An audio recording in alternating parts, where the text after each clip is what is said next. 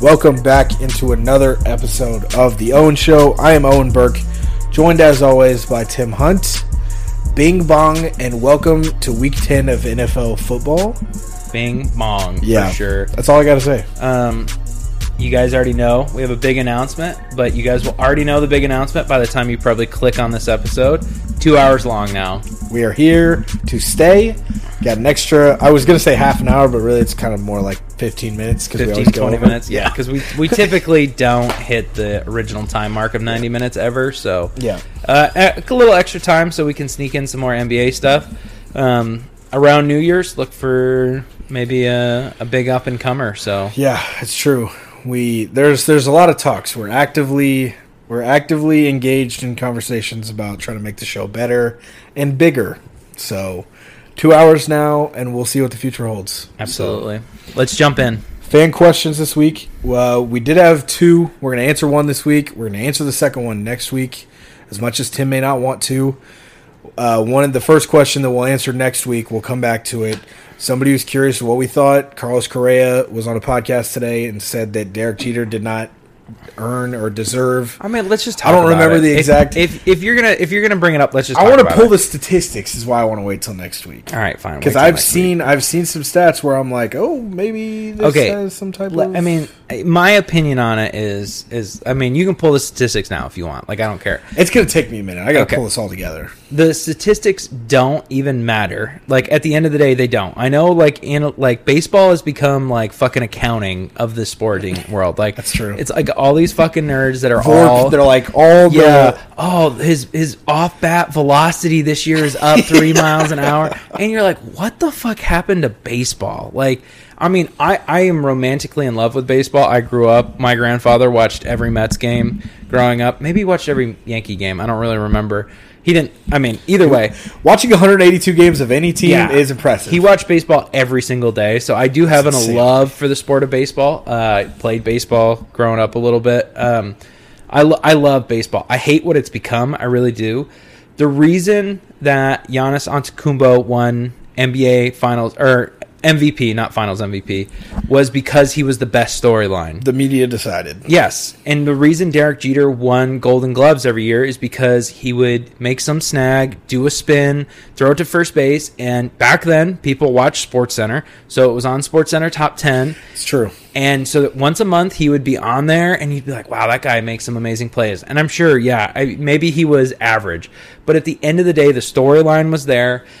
He was impressive. He was making highlight reels. Like it's so easy to go back and look and be well analytically he should have gotten to you know 13% more of his ground balls and all of these things. And it's like that's not what baseball used to be about. Baseball used to be fun. Like i know like the steroids era like didn't do it any favors but it was just like baseball used to be fun. And now it's about shifts and taking pictures out and i don't care i'm not even that old but i feel like i sound like an old man whenever i rant about You baseball You sound like a boomer of baseball. yeah but it's ruined baseball is no fun the exact quote from Correa was Derek Jeter didn't deserve any of the Golden Gloves he won. Yeah, I mean, which you could make an argument for it. I've seen a couple, like I said, like Shay sent this to me, and we I have a we have a buddy that's an Astros fan that wanted us to talk about it, and it's I've seen the stats, I've seen TikToks and YouTube videos of like people pulling 15 stats, and of course there's a couple advanced statistics of like his defensive win sh- Like I don't know the exact stats, obviously, I'm not a huge baseball guy, but like where they talk about it, and they're like when you look at his defensive rating or you know whatever the stats called, like he was middle of the road this year when he won the Golden Glove, and they're like he is wildly overrated, and like you could say all these things, but here we are. He's the best player on the best team, or he's the captain of the best team. He is the captain. There's no debating that. Derek Jeter had all the charisma in the world and knew how, when the spotlight was on, Derek Jeter knew how to handle it, and he handled it better than most Yankees ever do.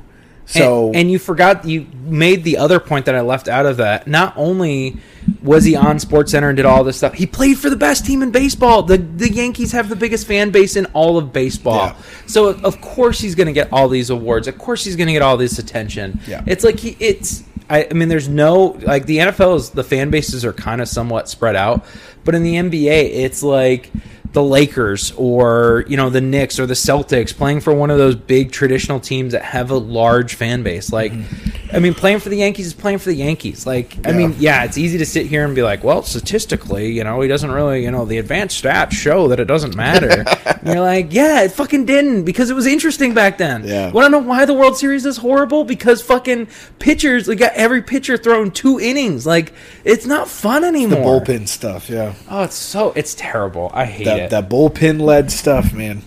Speaking of baseball, before we get to our next fan question, since we're talking about baseball, okay. I have this question. I don't mean to drop this on you without prefacing it at That's all fine. first.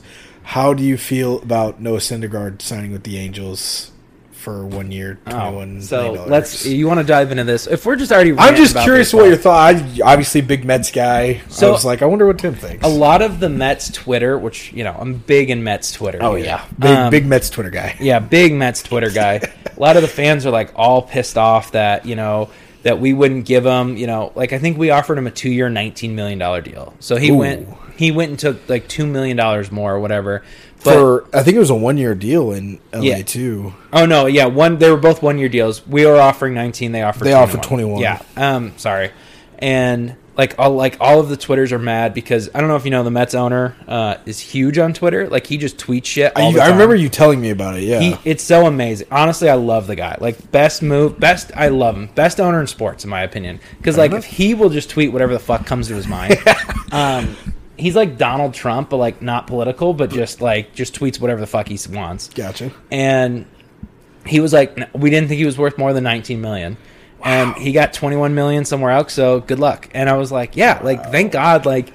So like he's gonna go out and spend a lot of money and try to make this team better, but he's not gonna do it in a reckless way.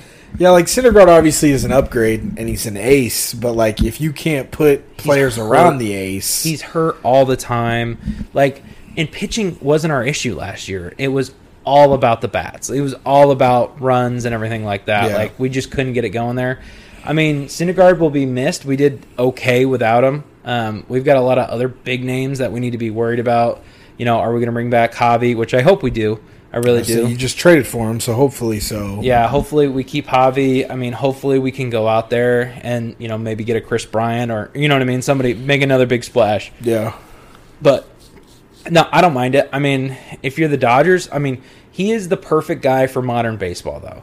He's going to go out there and he's going to throw a fastball 101, 99 pretty consistently. So if you need a guy that's going to be great for. I think he went to the innings- Angels, if I remember right. Did I say LA earlier? Yeah, you said LA, but I might. I thought I think he went to the Angels. Yeah, he went to the Angels because I remember somebody texting me and was like, "About time that Trout and Ohtani got some help." Oh yes, there. that's right. Yeah, he did go to the Angels. You're right. Yeah, because everyone's like they got flamethrowers at the top of the rotation. I'm like, well, yeah, Syndergaard is going to miss fucking a third of your season, so I hope you're not super dependent on him being a big rotation guy. Yeah, But when he does play, he is great. He's a great pitcher. He'll be missed, but sound like it didn't hurt your heart at all to see him go. No, I didn't know if he was a fan favorite at all or not. I mean, I, everyone always like he He's- feels like Matt Harvey, right? Like He's Matt, one of the best nicknames. I guess both of them had a really cool nickname. Yeah. at the time. When Matt Harvey left, I I was like, oh man, big disappointment. I mean, I think he went to Toronto and he did absolutely nothing. No, he that 2015 World Series killed his career. I Yeah. think pretty pretty easily. So, I mean, maybe Noah Syndergaard will go on and have great success, but I mean, my guy stuck to his number and was like, I'm not backing down. I'm not being reckless. Like, I'm like, I'm all for it. I can respect that from a from a manager standpoint. He he put a value on a player and wasn't willing to go as long as you go spend that 19 or 21 million dollars smart elsewhere, I don't think you can really. If Javi. Baez walks out the door, now I'm pissed. Like, I'm Fair really enough. pissed. And we got to make a couple big splashes if we want to be a legit team. Fair enough. The second fan question we have uh, is college football. Um, somebody asked, "Do we think the so obviously the rankings came out tonight again um, as of Tuesday? Um, do we think this top four will stay the same going forward into January? Do we think it'll change? How much is it going to change? All those points along the way. So there's a couple of things that I think potentially could shake this up. Um, number one is Georgia beating Alabama in the SEC championship game.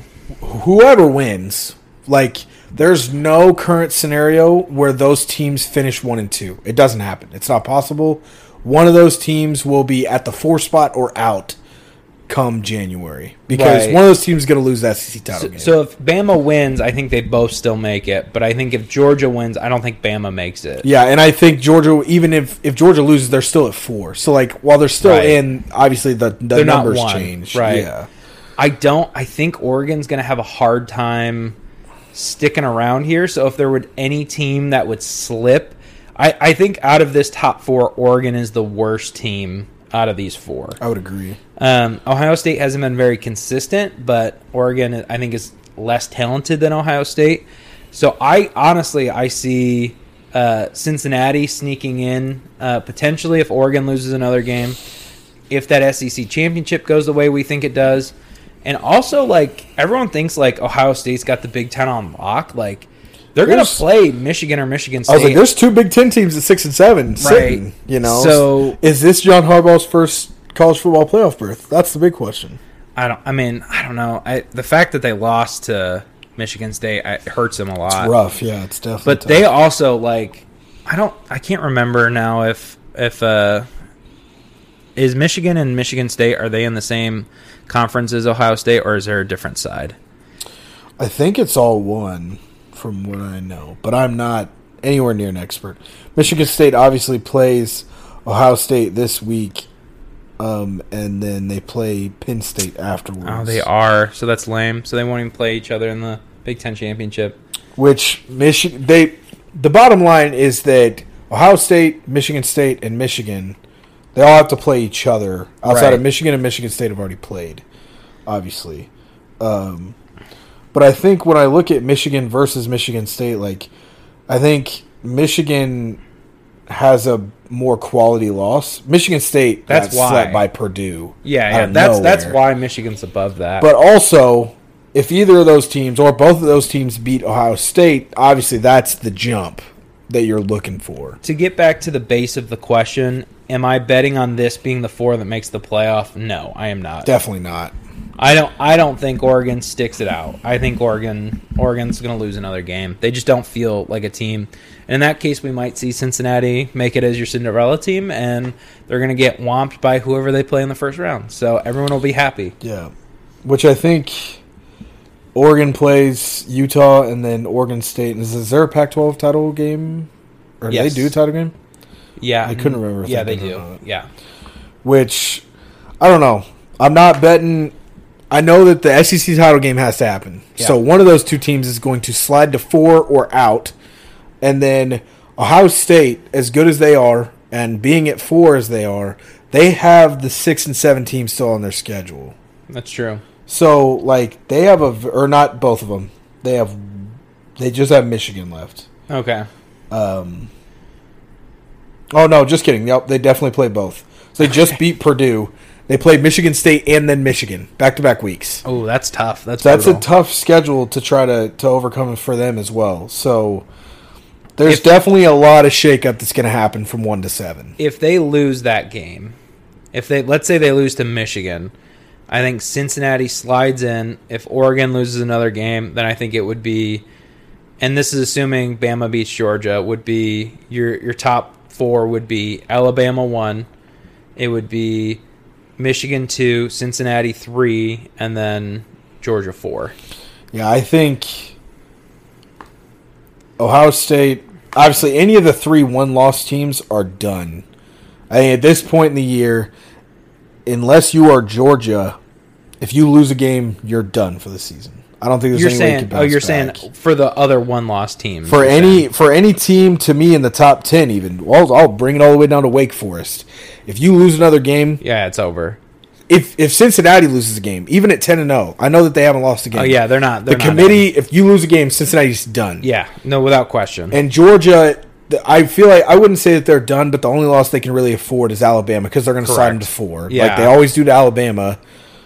So only well, the, you see, you can't count that out. Is if Georgia loses and then beats Bama in the title game, I think it's tough to not put to not put them in, not put them in. which Bama then s- probably slides out, even slides out one, with with two, right? with two losses. Yeah, there's. I, think this is going to be one of the more interesting races we've had up to the sure. final four, and this and this year, it to me is the pinnacle year of why there has to be more than four teams that make the playoffs. I don't understand for for an organization for college football for as much as they love making extra money and they love making all this money, why they don't expand the playoffs. It makes zero sense to me. They'll they'll expand it. I think. I, I, I mean I think you eventually have to go to Even a six team. six to eight somewhere in there. I think eight team. I think the bigger the better. But I think a six team would be interesting because you have your one and the two seeds get a bye, Right. And then you have you know your I- three and the four and the five and the six. I think play. ultimately they land on a number that teams get a bye. So I think if you go to ten, you could give your first two seeds a bye. No, wait, twelve. I think it is. Yeah, I think I think you see like a twelve. So I think you get your first two seeds get a bye through that, and then it goes from eight into the second round, and then so on. Yeah. So I think I mean it's how you're gonna have value to be a one or a two seed in the country, right? Like, Yeah. um, so that way every game will still matter. Um, but yeah, they'll eventually expand it. It's only a matter of time.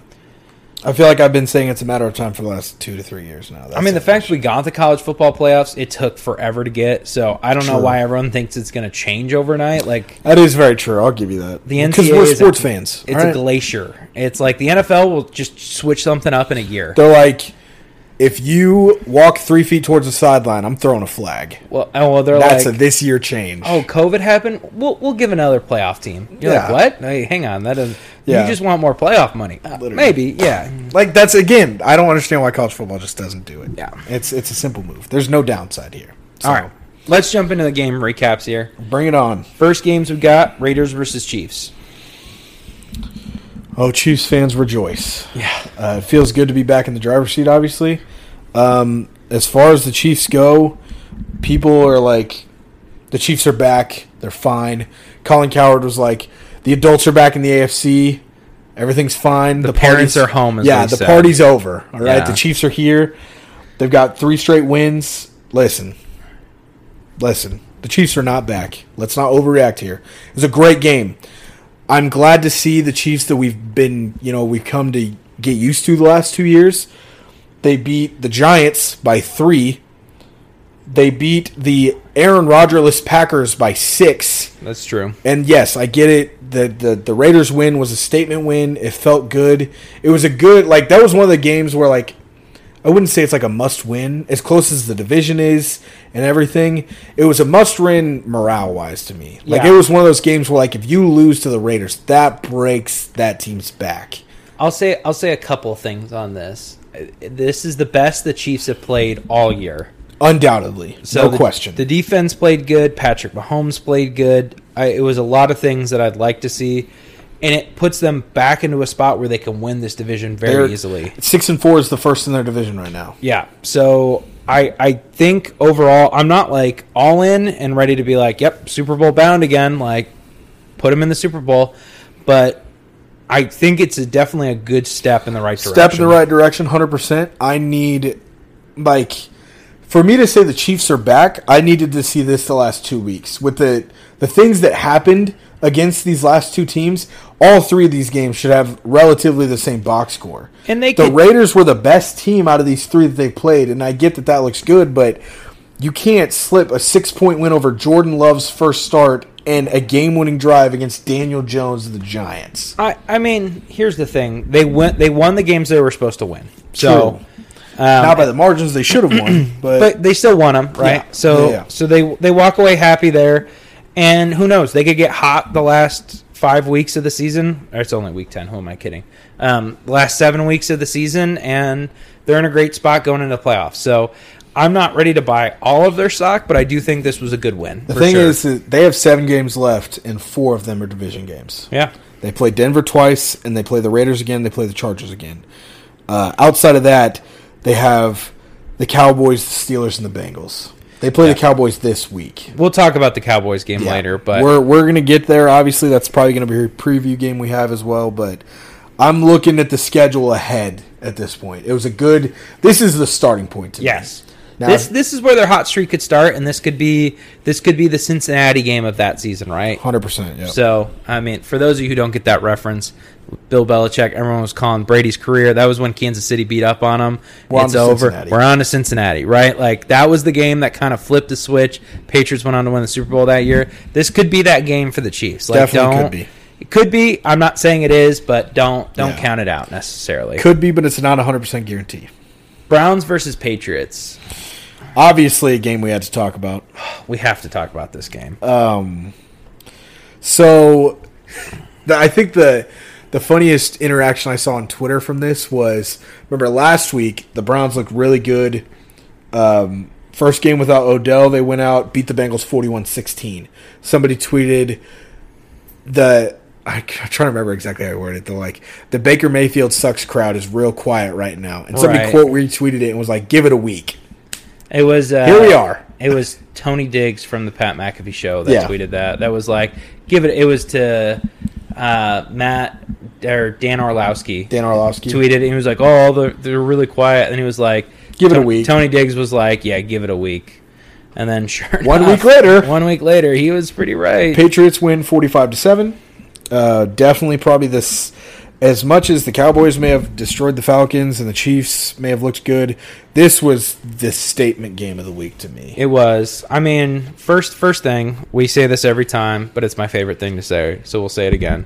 Bill Belichick eh, like wakes up and eats rookie quarterback contracts. Like he goes, "You're still on your rookie deal? Okay, I own you." Oh, you're under 26? There's been one guy in recent history that I can remember beating a Bill Belichick led team, and it was Lamar Jackson last year, I believe. He's always struggled against guys who run. So I think Bill Belichick's record against Cam Newton was like 0 and 2 whenever he played Cam Newton. He doesn't like guys that move as much as him. But yeah, young quarterbacks just Young quarterbacks outside of Lamar Jackson destroyed, yeah, destroyed. eaten alive. So, I mean, I'm not surprised that we won this game. The fact that it was such a beating, A though. lopsided game was the surprise because Yeah. this it was like two weeks ago, and even last week after the Browns looked so good against the Bengals, they're like, uh, the Patriots are going to get destroyed. But then, as I feel like day by day, they're like, I don't know, man, the Patriots really have a shot to win this game. Yeah. And then halfway through the game, they're like, Holy cow! Please pull Mac Jones off the field. So, I, I have a couple of things that I want to talk about when it comes to this game. One, this is the problem with Baker Mayfield. Is one week you get amazing, and then the next week you get just bland white ra- like white rice. Like it's just boring. Overcooked white rice, Yeah, at that. it was just it was awful. So I, if Baker wants big time quarterback money, like you can't be this flat. You can't be great one week and be flat. Like Eleven for twenty-one for seventy-three yards, a touchdown and a pick. yeah, you've got to be more middle of the road, right? You have to be able to perform on like your highs and lows can't be so drastically different. Yeah. It's Jameis Winston without the excitement of Jameis Winston. Right? Like Jameis Winston will have a game where he throws four touchdowns, but the next game he'll throw four interceptions. Yeah. Baker Mayfield just has games where he's 19 for 21 and goes for 300 yards and two touchdowns and everyone gets really excited. And then the next week he has numbers like he had against the Patriots. The highest aren't the highs and the lowest aren't his lows, but it's still an issue at the end. And, and you can't blame this on the run game. They had, I mean, D'Ernest Johnson had 19 carries for 99 yards, average five and a half a carry. right. So the run game's there. The defense, obviously, you can't. It's hard to outscore 45, but at the end of the first quarter, it was 7 7. Yeah. And you didn't score a single point the rest of the game. The next thing I'll say about the Browns defense, I think this has probably been the most disappointing defense this year. It's up there with Washington. I was like, I'd probably put it second behind Washington, but it's definitely up there. yeah, you looked at this defense on paper and you're like, wow, this defense is going to be stout and be a problem. And they just have games like this where, you know, I the Patriots offense is good, but it's not amazing. Um, I mean, Patriots do have a top 10 defense, top 10 offense this year, uh, which is surprising that it's a top 10 offense, but um, Nonetheless. yeah, that that was it been a disappointment so far this season. Um, and then far as positives go, for all the Mac Jones haters right now, the one thing I will say is everyone keeps talking about, well, his ceiling's really low, his ceiling's awful. This, you know, this is if if you went back in time, this is Tom Brady. Like he is playing better than young Tom Brady was playing. The only thing that messes this up if he gets greedy come contract extension time. It's the Right. only thing that really Yeah. throws a, a nail in this. And he's going to have five years where Belichick's going to have a really good defense around him. They're going to be able to put weapons around him. They're going to be able to do a lot of things that are going to help him succeed. And long as he doesn't get too greedy in contract time. And like, it became about Brady once Brady hit his prime, right? So like after his rookie contract, you know, maybe we'll have big wide receiver names and stuff like that, and then maybe he'll start slinging the rock. But I mean, this is I, I like where we're at right now as a team. I really, I really, really do. Um, we'll talk more about their ceiling later. I think hot and cold, but uh, yeah, game. I think this like you want to talk about a statement game. This was definitely a statement Yeah. game for both the Patriots and the Browns. Um, just all over the map. So Hundred percent, hundred percent all over the place. next game we got is Seahawks versus Packers. Another game that was surprising, obviously Yes. for different reasons. Um, 17-0, right? End score. Uh, Yes. Yep. 17-0. Should- First time the Seahawks have been shut out with Russell Wilson as their starting quarterback. obviously probably shouldn't have run Russell Wilson out so early, I guess. I get that this would have been a crucial game for you to make the playoffs, but at the same time, I don't know. It's a very weird spot for them to be in. So I I think I don't blame the Seahawks for pushing Russell Wilson out there because going into this week you win this game and you're not crazy far out of a wild card spot. Yeah, right? you're four and six, or you're four and five, which isn't terrible. Yeah. Um, it's you're within a couple games of a wild card slot. You've got a shot. I think now after you lose this game, you're in a completely like the season's pretty much over at this point. three and six is definitely a lot worse than four and five halfway through. Seven games left for them. Um, they have the Cardinals next week. They still have to play the Niners at one point, uh, and the Rams, and then the Cardinals again to end the Yeah. year. So definitely not a tough schedule or not an easy schedule going forward. They do have the Lions and the Texans mixed in there, but the football team capable of surprises, and then the Bears who. As as bad as they've been, and as the losing streak that they're on, is still a team that I think could sleep you if you're not ready for them. And the one thing I will say about like Aaron Rodgers didn't play great, but for him not being able to be in the facility all week and prepping over Zoom and doing his private yoga sessions and all that stuff All the that he things was that he doing. does, yeah. Yeah, yeah. Um, I'm sure burning some incense and you know hitting the gong a couple times. Uh, he, he played good enough, you know, and sometimes that's all you need is just good. 17 points wins this game. AJ Dillon, you know, I, everyone criticized why are you picking a running back? I mean, apparently, like a game like this, you don't feel too bad about that pick. Is that still a great pick? I don't think so, but he Where played. they AJ drafted him at? Was it hmm? second round they got him? he yeah, it was the second round. So they went Jordan Love first round, AJ Dillon second round that year. Yeah, it's a very weird draft that year for them, but Aaron Jones is banged up. AJ Dillon fills the role. Right. So, I mean, it, it works. So gets you a win here, keeps you in contention for that number one seed. So that's what you like to see there. agreed. Next game, I'm gonna let you talk about most of this game, but Ravens versus Dolphins. I don't want to talk about this game. Well, I'm gonna make you. So I worked. I didn't get a chance to watch this full game, but obviously being involved on Ravens Twitter as much as I am, just scrolling through afterwards, felt like another primetime game that Greg Roman just didn't want to call for. Now, granted, obviously I can't pin it all on the coordinators. The players have the end result, but I can't. I saw multiple tweets where and and I'm not I'm talking obviously like the the 50 I had the occasional 15 year old tweet that you know was talking about the game but I had multiple verified accounts guys that work for Barstool around Baltimore and like reliable like almost reporter type accounts that are like the guys are executing the game plan to perfection but the game plan is putting them nowhere near where they need to be to win this game I saw multiple like are the Ravens going to run anything but a bubble screen or an RPO against the Dolphins? This was the game that I had on the schedule. Remember last week I talked about it and I was like, we play the Dolphins on Thursday night.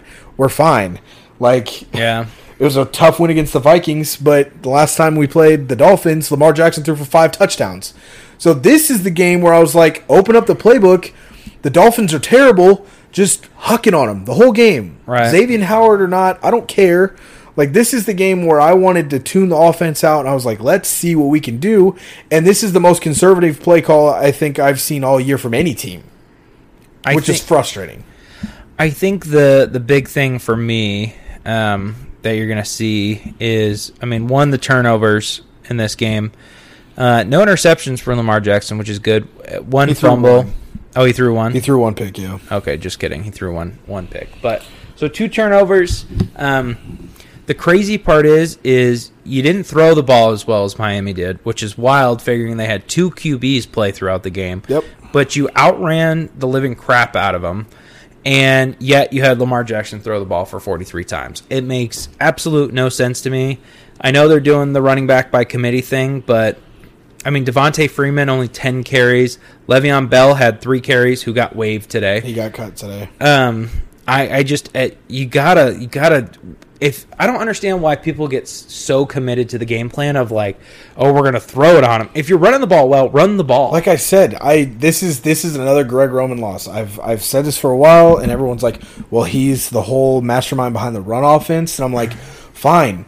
If we are playing Thursday night, Sunday night, Monday night, or against the Chiefs, John Harbaugh's calling plays. Mm-hmm. I don't want Greg Roman anywhere near the headset because I don't know what it is. The lights are on, and this guy shits like the fact that we won the Chiefs game this year. I was shocked. I was like, "Oh my god!" Like the fact that we were in contention, I was shocked because it's never about how our roster does. It's just, oh, we're down three nothing to the Chiefs. Lamar's throwing the ball fifty five times. I'm like, what are we doing? Right. Just run. Like they're like, you can't run the ball when you're down two touchdowns. I'm like, well, when I'm getting seven yards of carry, I can run the fucking ball down two touchdowns. right. So it's it's extremely frustrating to watch it happen because everyone just points at Lamar and they're like, "You didn't, you lost to the Dolphins. You're bad." And I'm like, if we ran, it like, it's the play calling. It is. I mean, if you ask we hoopin, you oh guys Oh didn't lose the game. So I sorry We, I had uh, to sneak him in No, hundred percent. He's off his rocker, dude. He's my favorite. Um, I hate him. He makes me hate my own team sometimes. far as the Dolphins go, it, it's weird to me that Jacoby Brissett started this game and Tua came in as a backup. It makes Which Jacoby went down.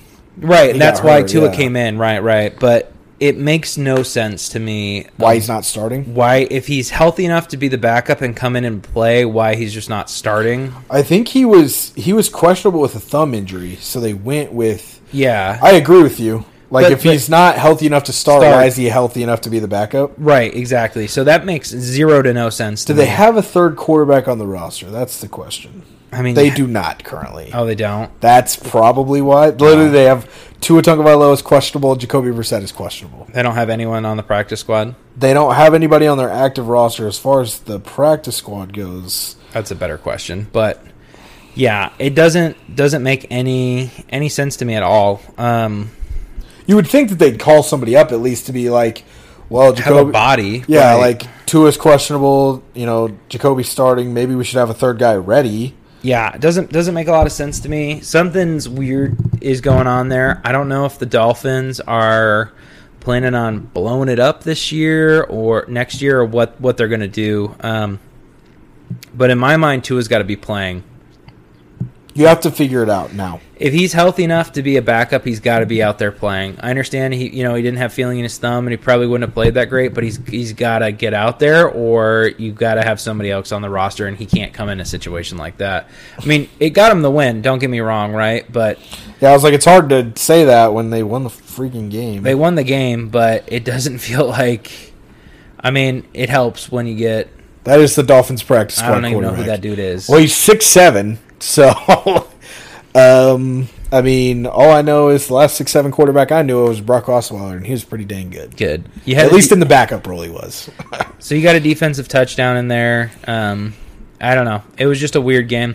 I'm not reading too much into Miami on that side of things. Obviously not. There's not much to read at three and seven at this no, point. and they have no idea what they're doing at quarterback. So yeah, next game is Rams and 49ers. Yeah. I had somebody talk. It was Sam today was talking to me, and he's like, "Is it weird how the Rams and the Chiefs have just reversed roles all of a sudden? At least for this week. Like now, now obviously the Rams struggled last week, but now the Rams losing a game that they shouldn't lose." Uh, and the Chiefs absolutely just destroying teams. Their offense is humming and, and running on all cylinders. The one thing I will say is I do feel like Robert Woods going down is a bigger deal than people are getting it credit for. I agree. Um, so I think not having him in this game might have messed up the rhythm that he's used to. And I think And people like the thing that I hate is like I I don't can't tell you how many stories I've read. It just looked at headlines and it's like can the Rams and Odell figure out their offensive woes? And I'm like, why is Odell the name in this headline? He's been there for six days, Right. I, I was and surprised. they struggled last week when he wasn't even on the team yet. I was surprised that they honestly even had him in for this. Um, I mean, again, I don't understand why you're not running the ball more. I, I just He played 15 snaps total, and agreed. Yeah, they averaged 5.2 yards a game, uh, Right. you know, a carry as a team, and they only ran the ball 10 times. I mean, watching this game, I think it shows the holes that the defense has more than the offense. Because I think the offense is going to have woes, right? I, I I'm not going to read too much into one bad game, right? Yeah. Like, um, I know. I mean, they've. What was the other game they lost here that I'm forgetting? That was a weird one. Uh, well, they lost last week to the Titans, which was a tough loss. Right. So the Titans and the Cardinals. The Cardinals. I'm going to excuse those losses, but like you can't lose a game to the 49ers. It's a weird one, but it, it's not the end of the world to me. That's that's how I feel about it. Um, My, I think the funniest meme I saw out of this game was like it shows like the pictures of all the guys like Matthew Stafford, Cooper Kupp, Jalen Ramsey, Aaron Donald, Von Miller, Odell. Like this just shows like all the star power, and they're like mm-hmm. all of this to beat this. And it's just Jimmy Garoppolo like holding his arms out. right with Elijah Mitchell and Yeah. Deebo Samuel. Yeah, with Elijah Mitchell and their other three running backs that they run that all seem to get carries and get yards. This is this is one of those games too. I will say that like whenever people hate on Kyle Shanahan as a coach, you're like they ran the ball 44 times in a game. And it worked to perfection. How many times have you ever seen a team run the ball that many times? Yeah, this is, and I guarantee you that if Baltimore runs the ball 44 times on Thursday Night Football, this score looks pretty much the same with Baltimore being San Francisco. And you look at who got the like Elijah Mitchell got 27 carries, Deebo Samuel got 5 carries and Jeff Wilson Jr. got 10 carries. Yep. You look at that and you'd be like that's what what is that? What is that? Like what is going on? You got a wide receiver getting 5 carries in a game? Yeah, and he scored. And yeah, it just it was working and Deebo Samuel ate the Rams alive. Kyle Shanahan was like, I'm going to get the ball to my playmakers and I'm just going to make it work. And he didn't ask too much of Jimmy Garoppolo. So Jimmy Garoppolo was like, I'm in my comfort zone. I've got George Kittle back, so he's got a little bit of a safety net back. It just, it worked for the 49ers this game. It did. It's one of those things where like it's just it works. Mm-hmm. It's crazy what happens when you take a marginal quarterback and you don't ask him to carry your team to victory. Right. It, yeah, they just 15 win. for 19, 179 yards, two touchdowns. Yeah. I'm not asking for anything special. We're going to run the damn ball, and it's going to work. Deebo Samuel ate him alive. Elijah Mitchell did good on the ground. Like, it just. It was it was just one of those It was Deebo was Samuel's working. game, 100%. He was the star of the night on Monday night, 100%. for sure. Um, jumping into the headlines we're going to talk about. Um, OBJ to the Rams. We didn't get to talk about it last week. Obviously, we talked just touched on it a little bit there. Yeah, we t- obviously he hadn't signed when we recorded originally, which he signed I think like a couple hours before the show came out, three or four hours. Uh, we said the Rams weren't as great of a fit. Obviously, having Cooper Kupp there and Robert Woods now Robert Woods is down. I still don't know about the, the thing with Odell is, and I've thought about this more and more. And I saw a reporter that it was when I meant to mention this last week and I forgot to about Odell being cut and everything. And they were like, the Browns run the rhythm and timing offense. They're a run first offense, and when you run the ball first, it's, there's a lot of it's a lot of check downs and make the play, which Odell should exceed in Right. should really excel, like ex- excel, succeed. Mm-hmm. Like he should get the ball and make plays. He's a run after the catch guy. The issue is, is if you're not going to be five yards deep, three seconds into the play, when Baker Mayfield's done the two step drop and looking for you, you're not going to get the ball. Right. So when you run a rhythm and timing offense, there's not a lot of like he's a guy that would succeed a lot in Baltimore, where the play breaks down, Lamar's out of the pocket. That's where Odell's going to succeed a lot at. Yeah. Improvising. Tom Brady's offense, there's no place for Odell Beckham Jr. in Tampa Bay ever. I disagree with you. But think so? Yeah. Tom Brady loves those kind of guys, though. I feel like he's his his get now. Obviously, you know much better than I do as a fan standpoint. I feel like he's a guy where like his safety net is the guy that's going to be where he needs him, when he needs him, exactly at the time that he needs him to be there. Right. So Odell, but you're you're 100% right, but Odell wouldn't be a guy that you would want to be the number 1 option for Tom Brady. Fair enough. But as Yeah. a 2 or a 3, like he's going to go to Gronk, he's going to go to I mean, Edelman, the Edelman, Welkers. Welkers, yeah. the Amendolas. Mike Evans has kind of slowly become that guy of just a consistent guy who's going to be open. OBJ is is great because he's going to work great with bubble screens. You can run jet sweeps with him. You can do a lot of things. He's You such do what Deebo Samuel athlete. did last night. Right, and you can take the top off the defense with a guy like OBJ. Yeah. OBJ running a post is dangerous. Like he is a he, he is I feel like his speed has become underrated as he's gotten a little bit older. I mean, he is one of the most athletic wide receivers that's out there. I can't. I just. I feel like yeah. I haven't seen him run the route that much. Right. That was the biggest thing, and I, the Cleveland thing. The play calling still.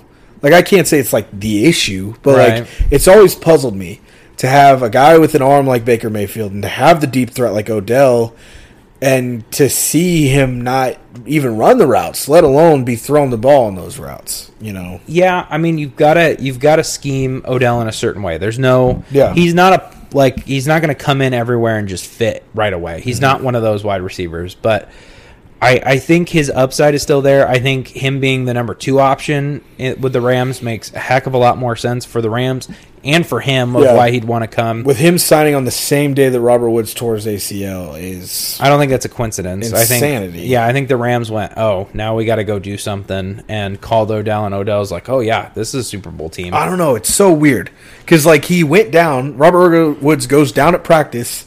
He's down on the field for a little bit. Gets up, finishes practice, goes through all the media things after Yeah. practice. He's like, I don't know, my knee's kind of bugging me a little bit. MRIs are like, by the way, you tore your ACL at practice. You're done for the year. Like, Right. That's insanity to me still. But and then Odell signs on the same day, which I don't know. Maybe that did have something with his influence of signing there. Yeah. because he would have been a two in Green Bay, and now he's a two in. Now he's a two in LA. So I, I think give it. I mean, six days is not enough time. Especially, I'm assuming. I don't. I mean, Sean McVay runs a West Coast style, um, which sets up well for a guy like OBJ. But yeah, we'll see. I think give it more than six days, and I Yeah. think we'll. It'll be interesting to see what that looks like. I think I'm I'm hoping that it's fun to watch. It I'm will be. hoping that he gets back to where he was because I think it's not like like everyone's like basketball's better when New York is good. Like Yeah. not like football's better when Odell's good, but like like that's not a statement, but it is. It is true. It's Yeah. a very small, obviously, piece of the puzzle, but you he is to- one of the more entertaining superstars we've had in the last couple of years. When he was in New York, it was a human highlight reel. I mean, nobody ever bought the New York Giants won two Super Bowls, and you never saw anyone wearing like an Eli Manning jersey at a frat party. No. people were wearing OBJ jerseys to a frat it took party. it took that catch against Brandon Carr and the Cowboys Yeah. for a minute to be like, nah, top three jersey sales right. right, there. I like it. Bing bong, we're Bing here. bong. Um, no, I, I think I mean OBJ. I don't I don't disagree with you. I think OBJ is a good headline. The problem is this is his age at this point. So it's like it's got to be this year, next year, or probably in the you know pretty soon here. He's not going to have a great career in his late thirties. So I hope he does get back to that super, superstar level here pretty soon. Yeah, agreed. Um, Cam Newton is back. That's that's all that I wrote. Two snaps, there. two touchdowns. two snaps, two touchdowns. Uh, was it okay? Is it me or like I watched that video, and I'm obviously you can hear him. He's pretty close to the camera, and I'm like, Mm-hmm. he has a lot higher pitch of a voice than I thought he did. Like when just when he was yelling, like I'm hearing him say "I'm back." I'm like, that feels like a higher pitch than what I was expecting. Did you hear the story behind that whole thing? Uh-uh. That was great. So he did a his obviously did a post game interview afterwards, and he was talking about it. And he told Matt Rhule he was like, if I score, I'm gonna get penalized, and I'm gonna do um, this is what I'm gonna do. I'm gonna take my helmet off, and I'm gonna scream that. And he was like, the only time that I'll do it, like the any other time that I get penalized for a celebration, I'll own it. But like last week, I was eating cereal at home, so like I'm gonna celebrate. I'm gonna moment. celebrate at least. And I'm like, you know, I can, I, I can respect that. I can respect that. I tell can your head coach before. I wonder if Rhule was okay with it or not. I think he kind of had to be because I feel like it was going to happen regardless. yeah. Cam Newton makes the Panthers a heck of a lot more interesting than PJ Tucker uh, does, who also played pretty pretty well. PJ Um, Walker did play well. PJ Walker, that's what it is, not Yeah. Tucker. You got it. You're uh, close enough. He was he was an XFL standout, was he not? He was probably the best quarterback in the XFL at Yeah. one point. Yeah. So I mean, and he plays that same brand of football that Cam does. So They- that they brought him in, and I was like, he kind of like the play style, which he was behind Teddy Bridgewater originally. I'm like, Mm-hmm. Teddy's obviously nowhere near as, as athletic as Cam is or was, but I was like, all three of these guys kind of fill the same. It's so weird, like the the replacement system that Carolina's going through. Like they brought in Teddy Bridgewater to replace Cam Newton, but now they then they had to bring Sam Darnold in to replace Teddy Bridgewater because he wasn't good enough, and now Cam's back replacing Sam Darnold because he's hurt. Yeah. So Teddy replaced Cam, so Sam could replace Teddy, and now Cam's back replacing Sam. Sam. Very weird. I think I think there's a lot of things on the line here. I think Carolina's obviously they're not out of the playoff contention at Nowhere all. near out of playoff contention at this. Um, we'll talk about that a little bit later, but I, I like the move. I'm glad they listened to the podcast because I don't know. It was like two or three weeks ago that I said it's crazy to me that Cam Newton's not on an NFL roster right now, and glad it finally came to fruition. it just makes sense for him to. It's. Uh, I don't know. Like as a Panthers fan, I couldn't imagine like the euphoria and just because all the guys that he played with, most of the guys are still there. Like Right. DJ Moore was a rookie in his second or third to last year.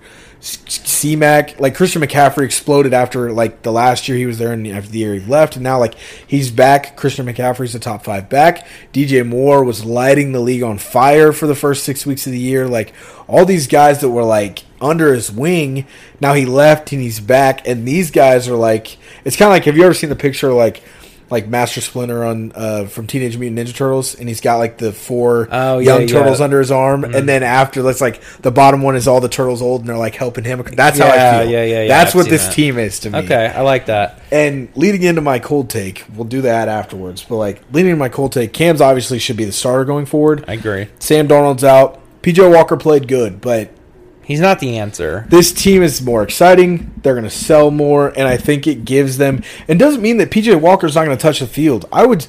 Both of these guys are athletic guys. They both throw the ball a decent bit. Like I'm, the trick playbook is wide open. Right, I can sure. bring both these guys in on on any given down in a Wildcat set. I can run. I'll do the Heisman set like like Baltimore did last year. Bring both quarterbacks and Christian McCaffrey into the backfield. Matt Rhule can be as creative as he wants to now. And now maybe you want to wait till Sam Darnold's healthy to try to get creative with your two quarterbacks that are on roster, but I think Cam's got to be the starter unless he truly plays bad enough to be pulled. I think this week they're going to probably install the Cam Newton offense, right? So it's going to be a different offense than we've probably seen out of Carolina. So I think Joe Brady is. It's not about Joe Brady's offense anymore. I think No. it is now. Joe Brady is learning Cam Newton's offense. Yeah.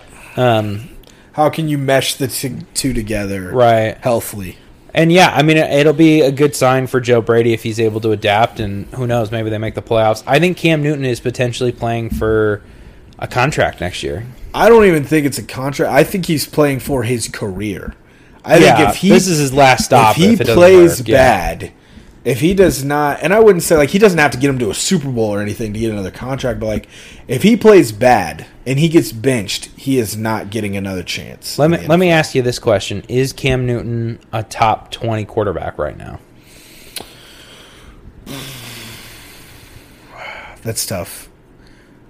I would say no, but I feel like he's definitely not bottom seven. He's above twenty five. So you think he's somewhere between twenty and twenty five? 20 and 25. If he slips top 20, he's probably 18 to 20, but I off the top of my head I couldn't tell you. I know that's a tough one to just throw at you, to try to throw. but I would take him over a lot of quarterbacks. Oh, 100 like I would take him over Taylor Heinicke. I would so I'll just I I'd take him over both of the QBs in Miami. Mm-hmm. I'd take him over Zach like currently at Right this now. point. Right, right, right. Take him over Zach Wilson and Mike White. I'd I'd take him over Big Ben. I would make the argument to take him over Baker the way he played this last week. Take him over Tyrod in Houston. I'd take him over Ryan Tannehill. I'd take him over the guy whoever's starting in Denver week Yep. to week. Like there's definitely some guys that you take him over. So you might have just snuck him in twenty right there. I might have put him right at 20 or 18. Yeah, even. right. So, By the time you throw in, you know, Ryan Fitzpatrick, so on and so forth. yeah, Taylor, Taylor Heinicke, Heinicke, so- that so, group. yeah. Yeah, I mean, I, I think it's I think it's a good fit. Um, I I have no problems with this move, but yeah, I think this is this is it. It's all or nothing here. I hope, if nothing else, they keep him. I, and I hope his ego, like, I don't know. It's one of those things where, like, if Sam Darnold is healthy, I feel like he needs to be playing because you have to decide if you're going to extend him at this point as well. Where, like, Cam, I can give. Cam's not going to get anything more than a vet minimum probably going into next year, which they gave him like ten million dollars. They not they Yeah. paid him to bring him. Well, in. it was I can't remember the structure of it, but it was quite it was really heavy. Like it was up to ten million with incentives, but they Which- they guaranteed a good chunk of it though, like seven or six million of it, something like that. that's how all like anybody that's coming back in that spot should all be incentive based. It really it was only it really wasn't that much. It was like three million incentives or something like that. Not as big as I So thought. his base salary was two point two five with a two point two five sign. So like They guaranteed like half of it for half the year. yeah he got like half of his probably like two and a half guaranteed. His base and his signing bonus will both be guaranteed. So yeah, they so his cap hit is six million dollars. So they guaranteed six million of a ten million dollar contract, Yeah, which is a really good deal. for So who him, knows? yeah. Who knows? Keep keep that open. What's your what's your hot take of the week?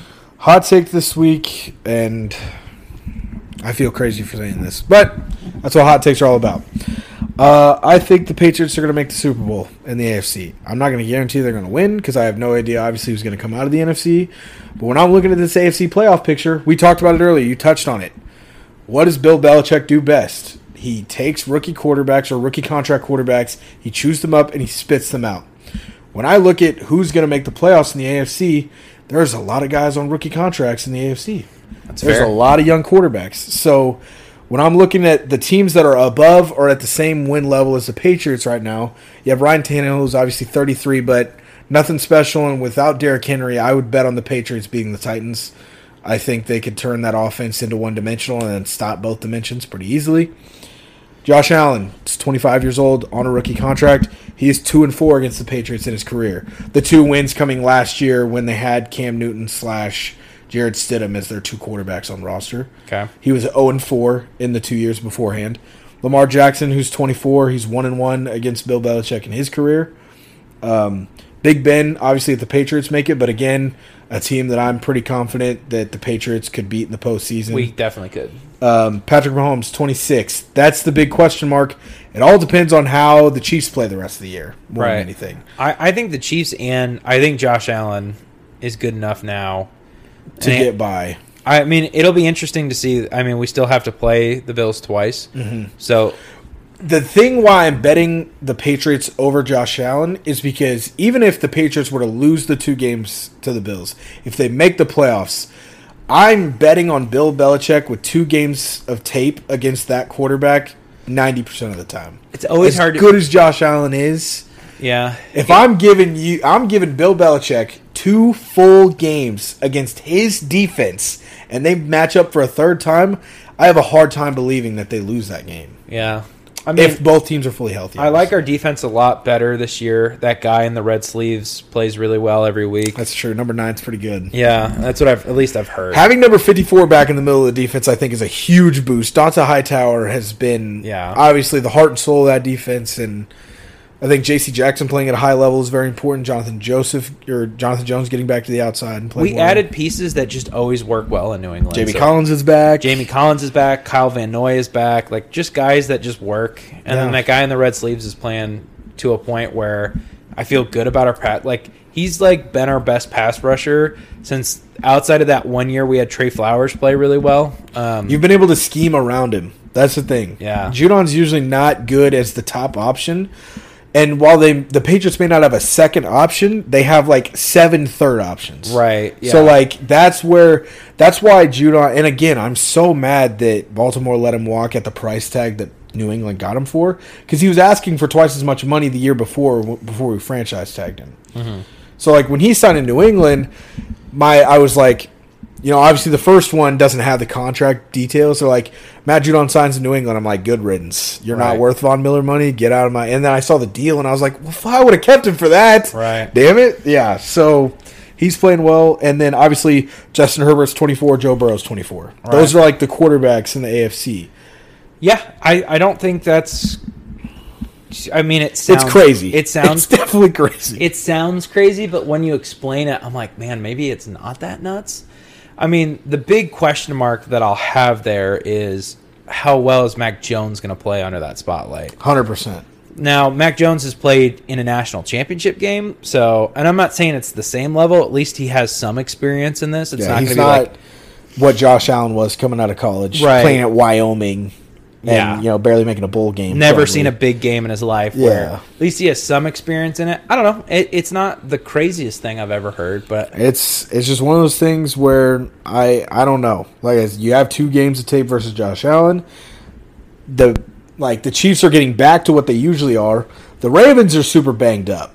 I'm Yeah. thinking at this point, if the Patriots and the Ravens ran into each other in the postseason, I feel like the Patriots pass rush would eat Baltimore alive at this point. Yeah, I mean, I, we've always been a pass rush by committee team, and it's worked. And and it's Baltimore nice, does not have an offensive line at this point. right. this And there's a lot of teams like I would I would like us against Kansas City in that offensive line too. I think we could put a lot of pressure on Mahomes. And that's the thing is their interior line is solid, but Judon's coming off the edge and he's fighting Mike Remmers and Orlando Brown, and I Right. like his chances there. Yeah, So I don't know. It's going to be wild to see, but the Patriots have looked better and better each week, and obviously you want to get better as the season goes along, and they've done exactly. you that. want to get hot at the end of the year, which is typical Bill Belichick teams. We always stink the first month, and then he figures it out. yeah, hundred percent. I am wearing my Bill Belichick hoodie. I know none of you can see that at Short sleeve hoodie. But I did. I do have a Syracuse hoodie that I chopped the sleeves off of Bill Belichick style. I just like cut it. them with a pair of scissors, so I like it. Very rugged. I wore it because of how well the Patriots played. Um, for my cold take, I don't know. Both of these could have been hot takes, maybe, but I, I thought this one was not as hot, so I went with it as my cold. We won't see a defensive coordinator hired next year. Like as a head coach, Mm-hmm. I I would agree. I can't think of even a standout DC that somebody would look at at this point. Maybe Dan Quinn. Maybe. I think his previous head coaching kind of makes you a little bit more hesitant. I wouldn't say like nervous, but like I mean, he wasn't that bad of a head coach, but yeah, I mean, I I'm think it's a not- little too early to be like, all right, yeah, let's give him another shot. yeah. And I- also, I think the other candidates, there are other better candidates out there. As I well. just look at the defensive head coaches in the league right now, and I don't go, "Wow, that's Oh, those working guys are out doing great." well for themselves, yeah. Outside of like some really traditional guys, so obviously Mike Tomlin, Bill Belichick, right? They're having a great amount of success, but Vic Fangio, he stinks. Look at all the guys that have been hired in the last probably three years. Fangio stinks. Brian Flores. Has I been love eh. Brian Flores, and it was really good last year, but they can't figure out the quarterback situation, which is a reflection of your head coach at this point. The old saying is if you have two quarterbacks, you have none. And right now, the Dolphins have two quarterbacks. yeah, that that ultimately might plague his career. Is And just, then obviously Robert Saleh as well. And, Right. And but that, I, I consider that more of a Jets thing than So- a Saleh thing. I don't see anyone that I'm like, yeah, they're gonna get hired. So I mean, maybe it's not crazy hot, but I thought it was decently warm. For my hot hot take, I will die on this mountain. But the Eagles are back, baby. This is a this is a scary one for you to say after you like we said it like week three. You're Mhm. like the Eagles might make the playoffs, and Yeah. then two weeks later you're like I was so fucking wrong. Yeah. And now four weeks later you're like the Eagles are back, baby. I, mean- want to hear why. they just okay. So I have me- there, tell me why. is some logic behind this. The last three games they've had 150 yard rushing as a team, so they they have figured out an identity, right? So they know who they are now, right? So they they're no longer going to ask Jalen Hurts to pass 30 times, um, and it's it's working. I mean, Jordan Howard, for how banged up he is, was running the ball great. Uh, Boston Scott running the ball great. Jalen Hurts was running the ball great. Like, and and when they need to pass, DeVonta Smith has been a good good option this year. And yeah, and I think I said it a couple weeks ago when we were talking about it. I was like, this team leads the league in yards per carry, but they are bottom five in rushing attempts. right. What's going on here? And Holy now- cow! They now- learned how to run the ball, and they're winning games. And Nick Sirianni's like, hey, maybe we should, guys. Do you think we should like run the ball? yeah, last bit? you look at the last three weeks. The 44-6 destruction of the Detroit Lions. Yep. A three-point loss to a playoff, most likely playoff-bound Chargers team, which is acceptable, and then a 30 to 13 win off on also borderline playoff team in the Broncos. Yeah, so I like the direction. I'm, I mean, I, I don't know if I can say they're going to make the playoffs, right? Like, I have a hard time sitting here and, and telling you that because At four and six, yeah. It's at definitely four and six, end. yeah, they've got an uphill battle, especially in the NFC. The good news is, is the backside of the NFC is a little bit more wide open, right? And When you look at the backside of their schedule, even the Giants twice, the football team twice, the Jets, the Saints, and the Cowboys. so besides the Saints and the Cowboys, like, I mean, this team could be a nine and eight team. right? I'm the the whole running thing. This is the week I want to see. They play the Saints, who have had a top five rushing defense this year. yeah, I'm curious of how well they run the ball, but more importantly, how much is Nick Sirianni going to stick to it? and if Jalen Hurts can overcome, like, this might be a game that Jalen Hurts has to carry him. Yeah, is so. Can Jalen Hurts do that if he's asked to? And also, is Nick Sirianni going to go down seven nothing to the Saints team and be like, Jalen, you're throwing the ball forty times. Forget running the ball. We're down three nothing with three minutes gone in the first quarter. We have to throw the ball. Like, or is he going to panic? right. I'm curious to see that as well. So the teams that are in the hunt for the wild card spot are the Saints, who are five and four, the Panthers, who are five and five, the Vikings at four and five, San Francisco at four and five, the Falcons at four and five, and then the Eagles at four and six. Yeah, I mean, it's not impossible. You know, I'll say that. I with their schedule, I'm like, this is definitely a team that could do it. yeah, they're going to sneak up there. I mean, I, I think the Falcons are going to drop some gains. The Niners are going to drop some gains. They got some tough games ahead. I don't know what Minnesota's schedule looks like, and the Saints are still kind of up in the air of what their quarterback situation I is was like, they look have. Trevor Siemian. It's hard to bet with them at this point. Yeah, so I, it it's not. I mean, don't sleep on it. Don't don't put it out there. But Yeah. I mean, I don't know why. I just love the Eagles. The second I look at their schedule, that take becomes so much better yeah, it really to play does. the. Which again, at the beginning of the year, the football team and the Giants twice is not fun games because those are pretty solid defenses. Yeah. the football team has been one of the worst defenses in the league. The Giants have been okay, not great. A team that you should be able to win a close game against. The Jets, who have looked horrible, who have allowed I think 135 points in the last four weeks of play. Um, and then the Cowboys, obviously, and the Saints are going to be two tougher games. But five of those games are really, really winnable. Yeah, Easily winnable. for sure. So, I mean, you win those five. Say you lose the two you should lose, you win the five you should win. They're sitting at what, nine and seven? Yeah, I mean that that could be a playoff team. that could be a playoff team. Granted, the you're you're a leaving it up. seed. You're leaving it to if somebody else can lose some games along the way. But I mean, if you can, You beat the Saints. You hold the tiebreaker over them. That could be the difference between you getting in and not getting in. 110 percent, yeah. But you cannot drop a game in that that stretch. The thing is, the thing that sucks is that say they beat the Saints. Say they beat the Saints, then they, that's a two game win streak. Yep.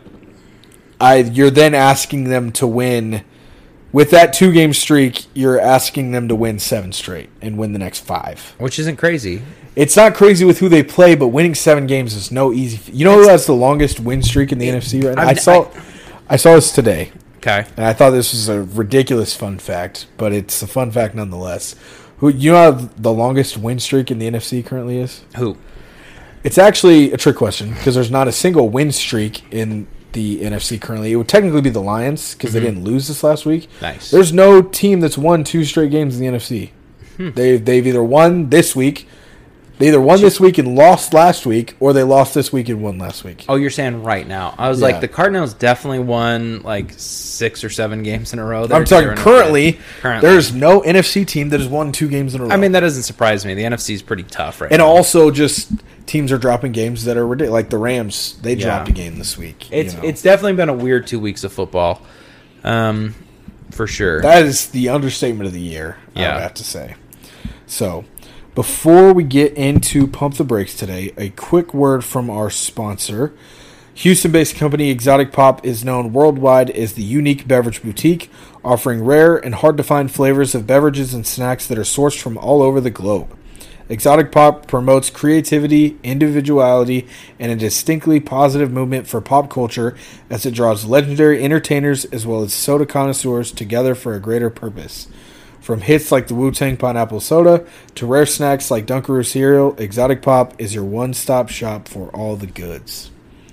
I think it's very fitting that we landed the exotic pop ad considering how much I love soda and Mm-hmm. just absolute like drinks that just have way more sugar than you should ever really drink at one time. But you know, that's how I roll. So that's why we landed the ad. I think we talked about your your sugar consumption the other day. My sugar slash caffeine yeah, consumption it's definitely it's a little scary. alarming. Yeah. is the best way to put it. All right. But- We are about halfway through the show, so we're actually making decent time for a two hour show here, Not bad. which is nice. Okay, pump the brakes. Um, the Panthers will make the playoffs this year. This is tough. I know we just talked about um, the NFC playoff picture. Panthers currently sit at five and five. Uh, there's another team.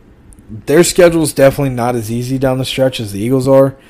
The next three weeks: Washington, Miami, Atlanta. I'm like, ah, it's okay. They're probably they should be eight and five probably.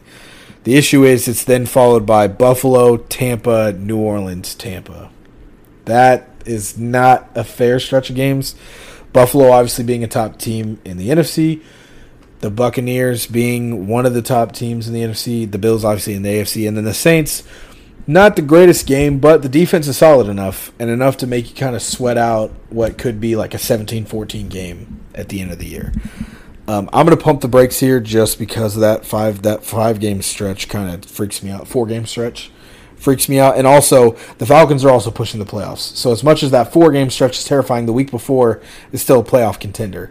And this week, Washington they just slept the Bucks last week, so I don't even know what to think of Taylor Heinicke at this point. That's true. He he is kind of up and down. Um, I don't know. You say Washington football team's an easy win, and then sometimes you're like, oh, maybe they're not. Maybe and then they, they, are. and then they beat the Bucks last week, right. It's So- it's tough to say if they are or they aren't. and the Dolphins just beat the Ravens. So I, I don't know. This this bottom two the two wild card spots um I mean obviously the third one's going either to the Cardinals or the Rams I think at this point but Yeah, that's definitely the top wild card spot goes to second place in the AFC West, NFC Yep. West. the other two it's just so there it's just such a jambalaya I think of them literally anybody but the Giants and the Giants, the Lions, the Bears, and I'd say there's one other team I thought of. The Seahawks probably.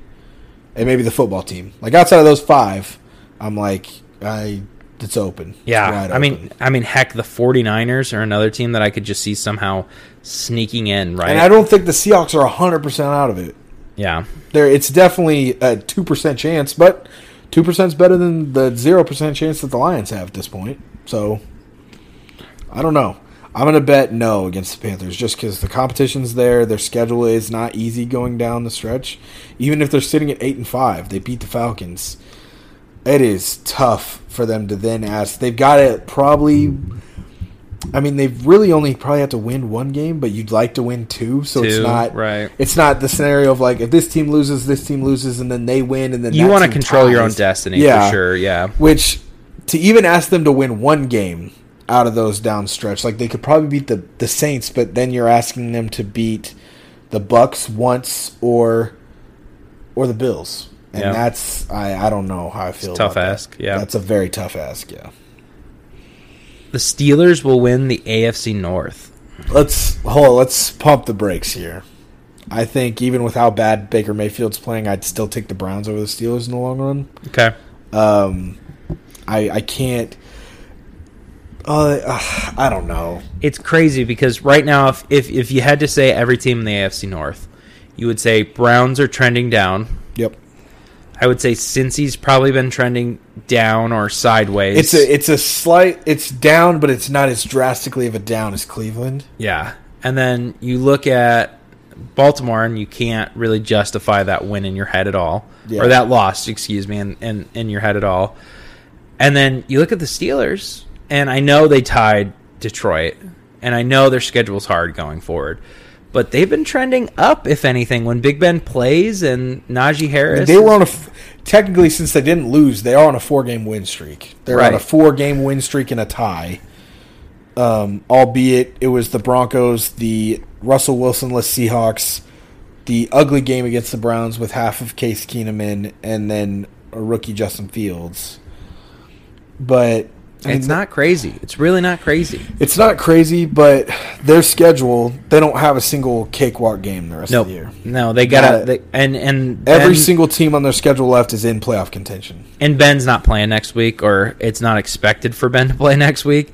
So that really doesn't help the case. Yeah. I would say the Vikings might be their only easy game on there. Yeah, and even then, they're still in the playoff race in the NFC. If not, like every team in here is in the hunt for the playoffs. They Yeah. played Baltimore twice. The Bengals haven't like as much as they're trending down, still still a viable option. The Chargers are there, the Browns are there, the Titans are there, the Chiefs are there. Yeah, So- they would have to win games that you go. I don't know how you guys won that, but They have to do what they did week one against Buffalo two or three times for Yep. them to win the division. hundred percent. And those two or three times has to be against Baltimore twice, probably. yeah, So, which that's the thing is, as much as I may can't see it for some reason, like AFC North games are always close. There's no such thing as a blowout for any team, unless it was the Browns the last twenty years, yeah, which those days are over. So there, I I would be shocked to see any of the remaining AFC North games be decided by more than two touchdowns. I think 17 points is like the cap. It doesn't happen. that'll be interesting. yeah. Baltimore, it, it Baltimore. I think Baltimore and Pittsburgh play the last week of the year. Like Pittsburgh could literally be like six wins, horrible. Baltimore could be trending. Say they rip a win streak, they haven't lost since Miami, and that game will be like 21-17. just because it's an AFC North. It's game. just yeah, it's just that's how our games are. So next one I got for you is Russell Wilson will want out next year. I could give you I could give you both sides here. yeah, I I'm thinking. I think I know why. So the thing, it all depends on how they handle their head coaching vacancy. Obviously, I think that's a big thing. Whether they give him reign on who they bring in or not, I think how much of a say he has is a huge indicator. Because if they're like, we're firing Pete Carroll and we hired Eric Bieniemy, and they it's like like, and Russell Wilson finds out on Twitter, Right. I think I'd be like, why am I here at I this point? I genuinely think the Seahawks have to do something to get Russell to stay. And I think that might be firing Pete Carroll. Yeah, which at the same time, I wouldn't put him on like a Damian Lillard level of loyalty, but I definitely think he's more loyal than not. Which obviously, I think that brings the chances down. Mm-hmm. But like I said, if they handle the situation wrong, I 100% I would ask out, especially with the the the way that I don't know. I feel like it hasn't panned out for anybody yet. I don't think it's a surefire thing that they fire Pete Carroll, but I think they're. I would. I would say it's it's bubbling. It's think it starting to should. simmer. It's he's on the hot seat, Yeah. 110%, yeah, but it's not super hot yet. The biggest thing that I struggle with with Russell wanting out is what team are you going to go to that's going to have better weapons than you have right now? And there isn't many. and also it, it also depends on how they handle the trade talks. Are they going to talk the way Houston's been talking? Are they going to talk the way that the Sixers talked about Ben Simmons? Right. You know, how much are you going to ask? Super weird and interesting. A he well, Deshaun Watson will set the market probably first, agreed. Yeah. and Russell Wilson will get less than Deshaun Watson. Gets. And as much as Deshaun Watson may set the market, if he goes to Miami, I don't think it does. Because I think, like, Miami's the only team that's like, we don't want a quarterback back. Or, no, I guess Houston doesn't want a quarterback Houston back. doesn't want a quarterback. So back. that's why it's hard for that to set the market because I feel like if Russell Wilson get traded, I feel like it probably would be like a Baker Mayfield for Russell Wilson swap would be super weird, but I know it's been brought up before. It is super weird. It's really weird, actually. I, But I don't think. I think it will set the market for a couple of reasons. I think Deshaun Watson's six years younger than Russell Wilson, agreed. So that's that's got to be a huge factor. Russell Wilson's 32 right now, so he'll be 33 going into next season. It's it's gonna have to be a team that's ready to win now. right. Any And, team, basically, the teams that are going to trade for Russell Wilson are all the teams that looked at Aaron Rodgers. and and, and yeah, Matthew Stafford. and Matthew Stafford and Deshaun Watson. So we we run through that list like Denver with Russell Wilson is inter- interesting, but I still think it's a downgrade in weapons. Um, so there's that struggle there for sure. Um, we talk about Washington football team all the time. Um, I don't know if they're that much better with Russell Wilson. Maybe they are. That defense has been disappointing to say the least, but I feel like Ron Rivera to Pete Carroll isn't much of a change, you know? Older coaches, defensive guys. Yeah, and I like Ron Rivera. I they do got to figure the defense out. I don't know why they're playing as bad as they are, Yeah. but and it's a team that I think has some capital to move. Like they have three starting defensive tackles on that team.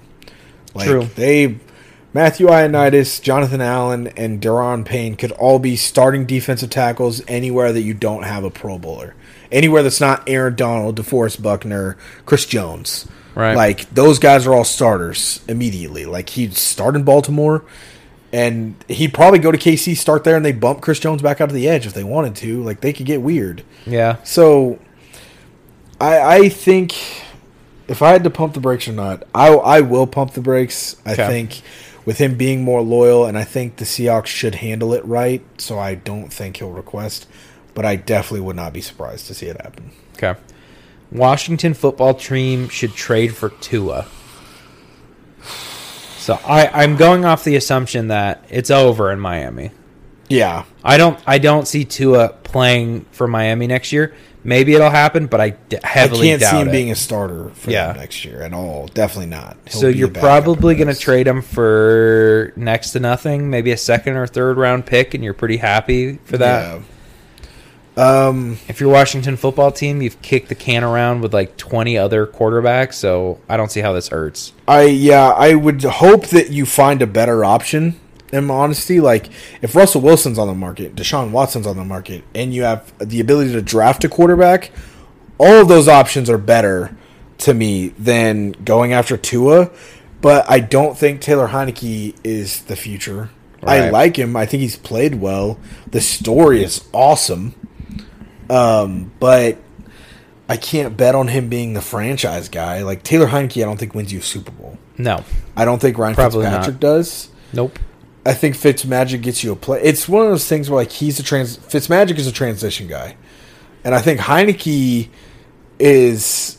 I don't Heinicke. It all depends on where he lands. I'd love to see him in Baltimore. I think we could get really weird with him, backup situation, Taysom Hill type weirdness, because I think he has the mobility, and I I think he'd, it'd be really interesting to see with him going forward. But again, I wouldn't pump the brakes. I mean, I would because I wouldn't say they should trade for Tua. I think you should find something else, but I think that's not a bad move in the long run. So I think a couple of things happen. Someone's going to get left out because this quarterback class is not great. To say, excuse me, to say the least. It's an Um, understatement, yeah. So somebody's going to get left out in some fashion of not having a quarterback. Probably going to end up being Washington. They're the least aggressive out of the teams that are probably going to go out. Like I think Denver's going to get aggressive.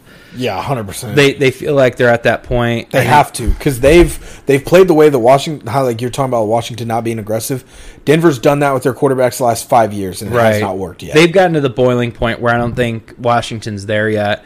And if you can get Tua for cheap, it's not going to hurt you. I mean, you're going to have two years left on his deal. to be hundred percent honest, I'd rather have Gardner Minshew, but I don't know if the Eagles would trade him in division. I, I would agree with you, but I don't know if a lot of people feel that way. I don't know if, if Gardner Minshew gets the respect that the fans give him. Oh, he. So the thing is, I don't think it should be a fan thing. I don't think there's like, it's not a. He has a he has a mullet, so he's the best quarterback. That's why, like, Right. it's not an Alex Caruso effect thing. Like, this guy was good at football, and I get that Trevor Lawrence was the consensus Yeah. number one pick, and there was no other option around it. I hundred percent I can understand that. The fact that there is no other team that was willing to give him a starting job, and the fact that Jalen Hurts' insurance policy was the top thing for him is insanity to me. Hmm. Because when I now think, this is Jacksonville, not mm-hmm. the best weapons of the world, Yeah, not yeah. the best. Like this is not a winning franchise. His rookie year, he started twelve games. He had a sixty percent completion percentage, not great. Thirty two hundred yards, twenty one touchdowns, six picks. I'm Not like, bad. I Yeah. For a kid that wasn't supposed to be the guy, I'm 100% okay with that. His second year, injury issues, played 9 games, started started 8 games.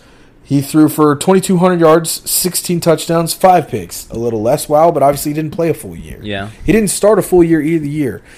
To me, this is a guy that should be a starting quarterback in this league. And I think, if nothing else, deserves a chance.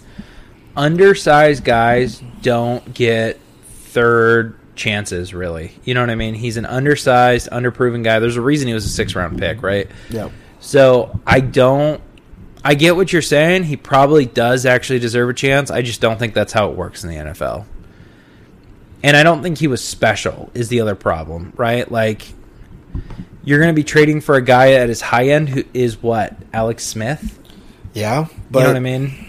I and that's know. a that's a very high that's a high ceiling for him. I think he, I think he has, I think he's a lot better than anybody ever has ever given him credit for. I would say so. Yeah. I've been a huge man, like, and it's just, and it's not really about like him not getting a second option. To see like Tua is going to get a second option somewhere else. Yeah. Sam Darnold's on his second chance. Sam Cam- Darnold won't get a third. Cam but Newton's back in the league for his mm-hmm. third chance, and Yeah. not that. And this is probably Cam a- Newton has been special though. That's the difference. Cam Newton was a league MVP at one point. Yeah. hundred percent. And it's also it's Carolina.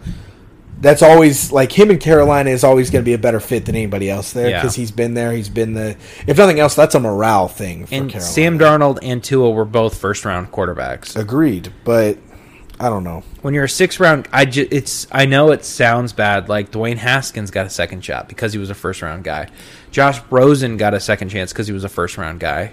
Trevor Siemian is in. He was a seventh round guy, but he was a third string quarterback. But Yeah. the two guys down went down in front of him. So I don't know. Like I'm the fact that no one went after him to even like this is when Minshew obviously when they drafted Trevor Lawrence, I'm like, this is a guy I'm looking like the football team. Go get this guy. hmm Fitzmagic's out. I get Heinicke's the guy and the storyline guy, but like this is a guy I think that can win you football games. I think he's a guy where you give up a six rounder and maybe he is a transition guy. It's a six round pick. Right. I like him more than Heinicke. yeah. I, I mean, Maybe not in Carolina, but I like him more than Cam Newton. I, I don't think I like him more than Cam Newton. I don't know. I, I I do agree with you on Heinicke. I'll give you that. Um, I'm trying to think who else right now that I would go. Yeah, I mean, I probably like him more than Tua. I like I like him more than Jacoby Brissett. Probably. I like but- him more than Big Ben. I like him more than I like him more than Drew Lock. I probably like him a little bit more than Teddy Bridgewater, but I'm kind of biased. Yeah. Uh, it's just I don't know. I think it's insanity that he's a six round pick, goes for a six round. He gets traded for one to be a backup, to be an insurance policy behind Jalen Hurts. Yep. At best, that's the high end of what he can do in Philly. Yeah. No. So I don't know. It's Minshew's definitely a hot button topic for me. As you apparently, I didn't didn't mean to upset you there. as you can tell. let's uh let's jump into our preview for Week 11.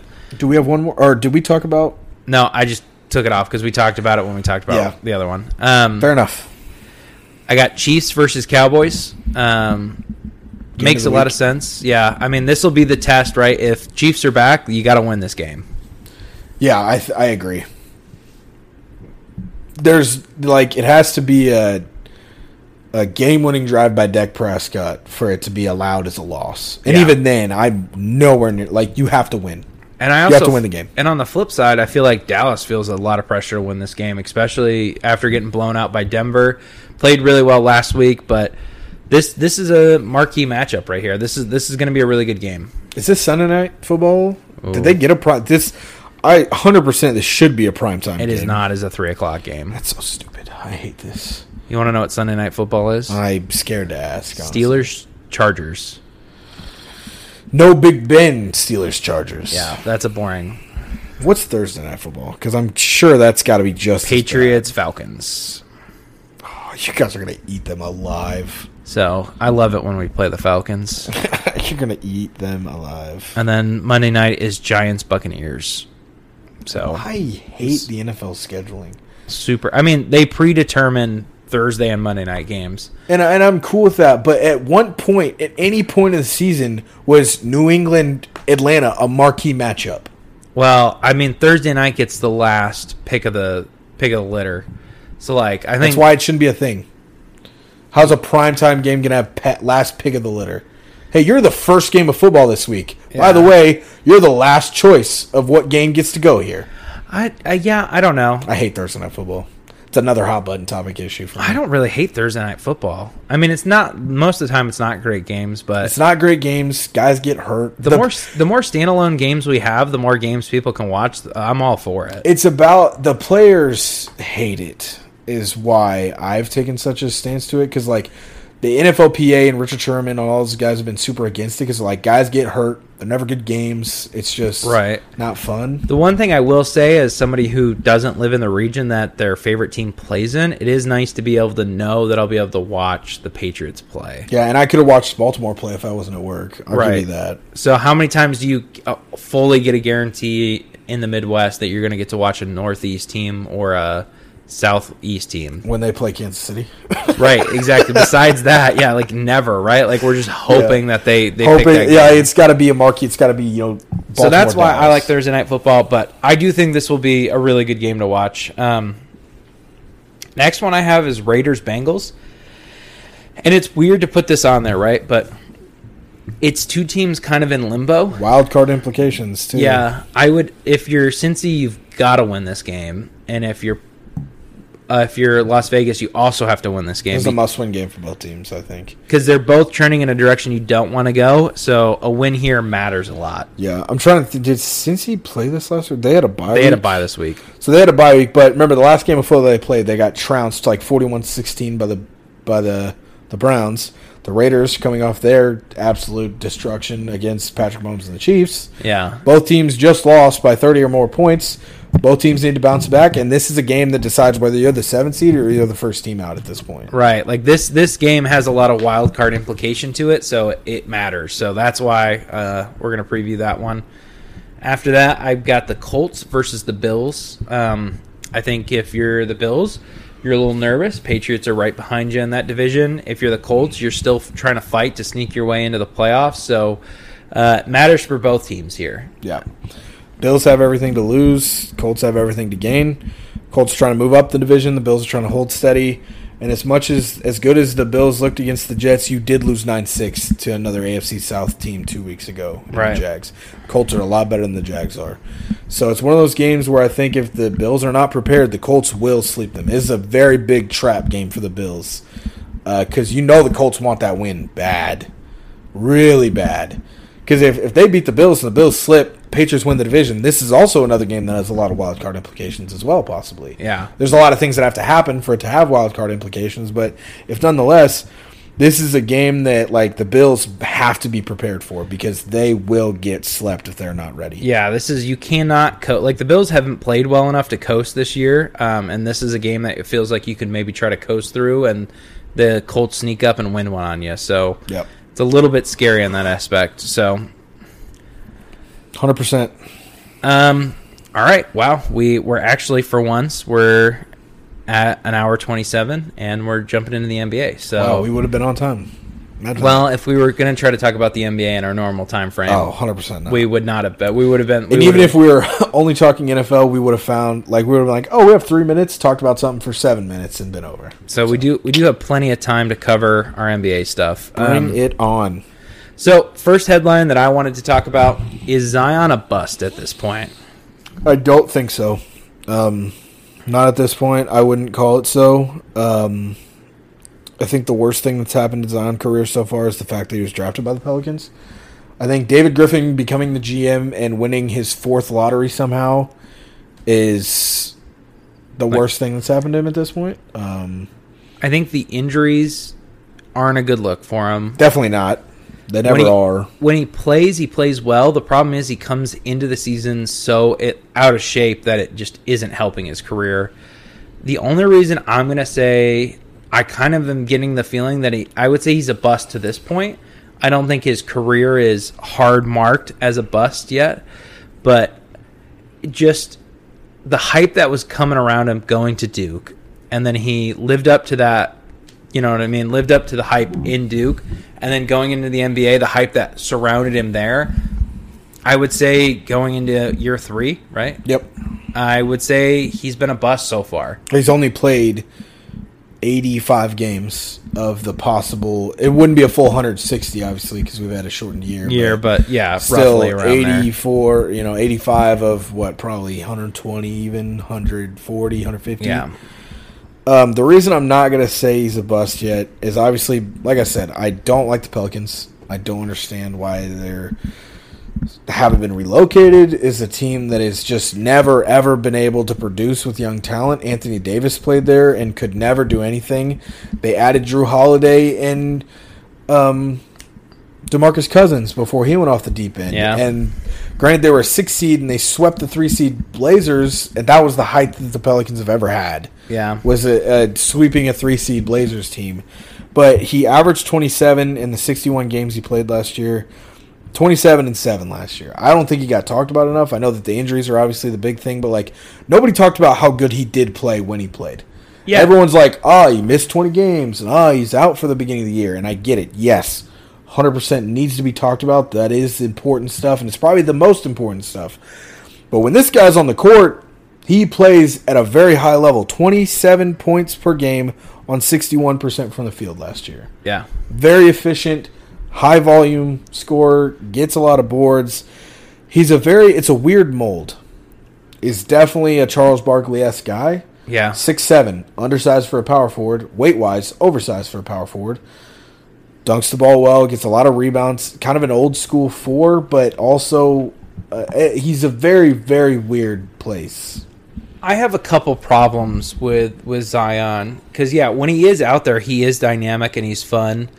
There, there's a couple issues that I see, um, and I have a I think a good comparison to who I view him in kind of lines with is Blake Griffin.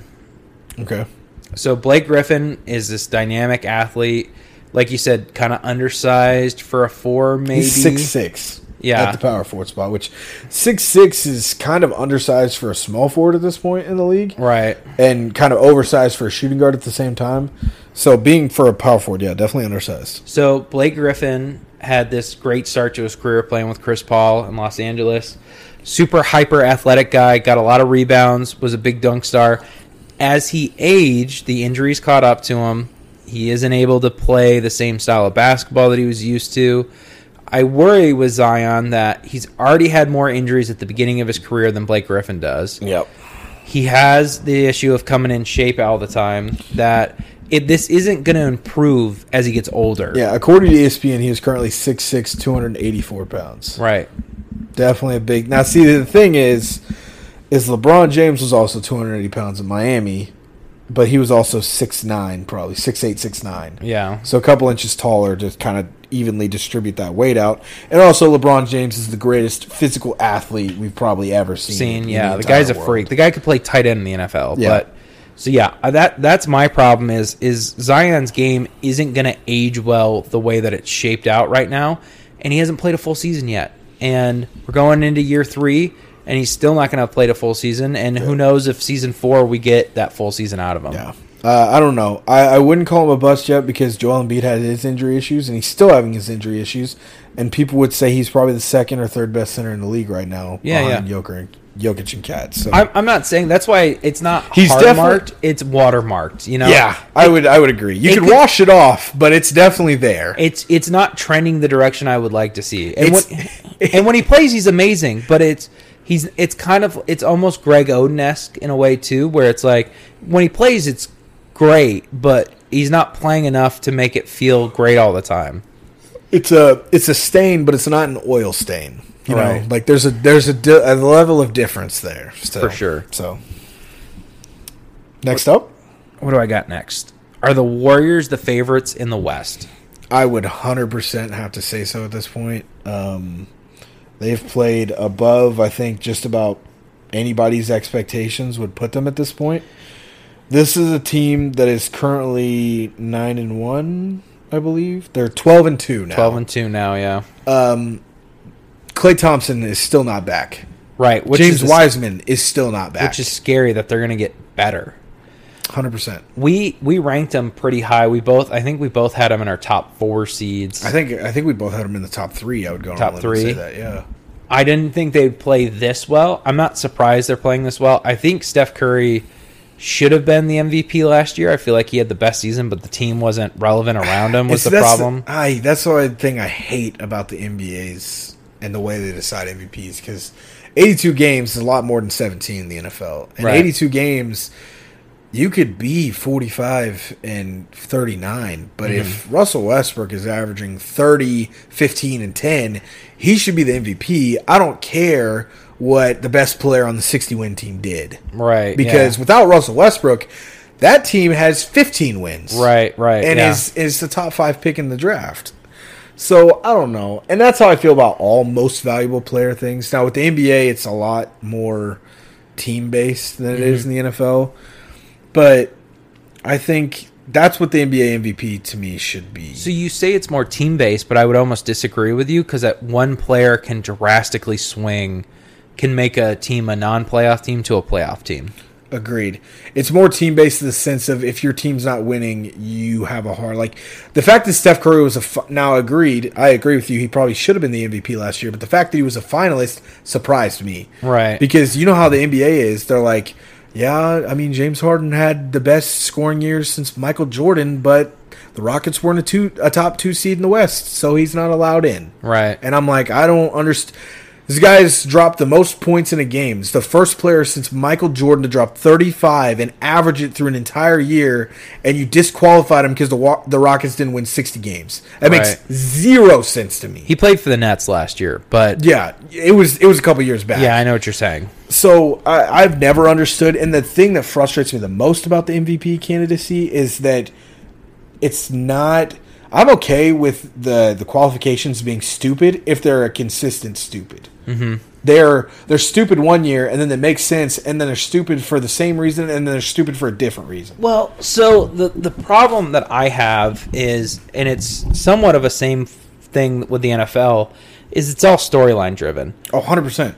So Giannis wins it back to back years. Giannis won it the first year because LeBron left. LeBron's in the West. Who's the king of the East? KD's Right. not healthy. Who's the king of the East? Giannis. We're pretty sure it's Giannis. Like, oh, sure enough, it was. So I'd say he deserved it. And then the second year, he still played well. I mean, they disappointed the year before in the playoffs and all that stuff. Nobody jumped the storyline year two. Right. And then year three, he doesn't win it, and then he goes and wins the fucking finals. And you're like, it just, or maybe it was year four, but you, you get the point of like, Yeah.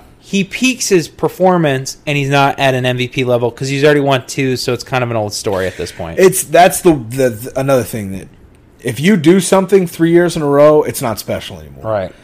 They're like Russell Westbrook averages a triple double for the first time since Oscar Robertson's second player ever. They're like, this is one of the greatest accomplishments in NBA history. He does it for four seasons straight, and they're like, who cares? Who cares anymore? I'm like, so you're telling me that the thing that was the greatest accomplishment of all time, or you know, one of the greatest, he does it four times in a row, and they're like, triple doubles don't matter, win games. And I'm like, um, hello, right. Like, and then the first couple, they didn't care how many games he was winning because it was just an amazing storyline. and all yeah, the stuff. the first year was insanity because I remember the 82nd game of the year in Denver. No, I I don't remember where it was against Denver, and he hits a buzzer beater three for his 42nd triple double of the night to.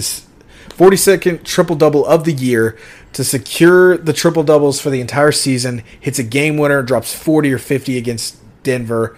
It was the one like mm-hmm. the the the nicest cherry I've ever seen on the top of a cake ever. okay. So I don't know. We've gotten so off topic about the Warriors, but we've got time, so who cares, right? Yeah, I mean, no, we've we've got time to kill, so it's not the end of the world. But The MVP candidacy is always. So who do you think is going to win this year at this point? If you're like, who's who's the storyline driven guy at this point? I mean, it, would hard right now. Like if the season ended today, I would say it has to be Steph. Yeah, I, I would agree. I I, don't- don't, I don't- think there's another candidate. I don't. I don't even think there's anyone that I I sit here and I go. I mean, if if let's pretend Washington keeps playing as well as they've been playing, maybe Bradley Beal. I feel like I feel like that's a big stretch, but The fact that they're 10-3 is insanity. I don't think that'll maintain if we're being. 100 percent being honest. But I would be 100 percent honest. If like if I had to pick a, a random like, and I think anybody but Steph is a random weird dark horse pick. Tyler Herro's in the conversation. Is that an overreaction? I feel like that's an overreaction. Uh, But when I look at I'm this- also a Tyler Herro hater, so When I look at this Heat team, he currently he's not leading the league in scoring, leading the team in scoring. Jimmy Butler averages twenty three point six Tyler Herro averages twenty one point nine. Um, Most improved, maybe, but you can't. You I can't- wouldn't jump to the MVP category yet either. Okay, but he's definitely a guy that's played really well. Um, when you look at the leading scorers for the Heat um, this year, I believe he has led the team more than he has not in scoring, and he did just lead them to a, a or I guess they started the year with a win against Milwaukee, but he scored 27 against Utah in a win, and he scored 26 in a win over OKC as well. So I don't know. Um, the Bulls are really good. That's crazy.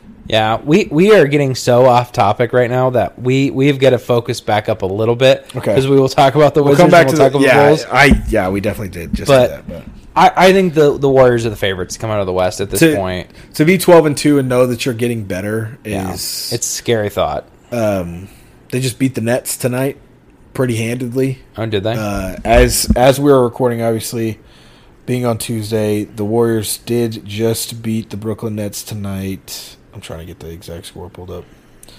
I remember seeing the storylines because I mean, you know, SportsCenter is obviously going to tweet about it and everybody's going to post about it. They beat the Nets 117 to 99 tonight. Damn. Not a super close game. Curry had 37. Um, James Harden actually led the Nets in scoring, 24. Show me the box score. The thing with the Warriors is that like it's just everyone's playing at a decent clip, and I don't feel like they're they shot 33 percent from downtown. That's pretty good. They're not.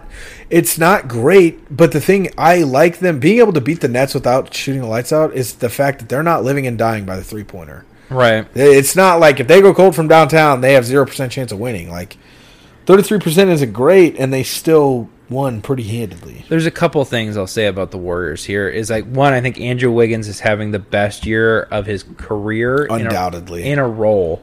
So he might not be averaging the best numbers of his career, but he's filling the role that he really, really well for the Warriors this year. Still a bust for a number one overall pick, but at least we're finding some value at some point.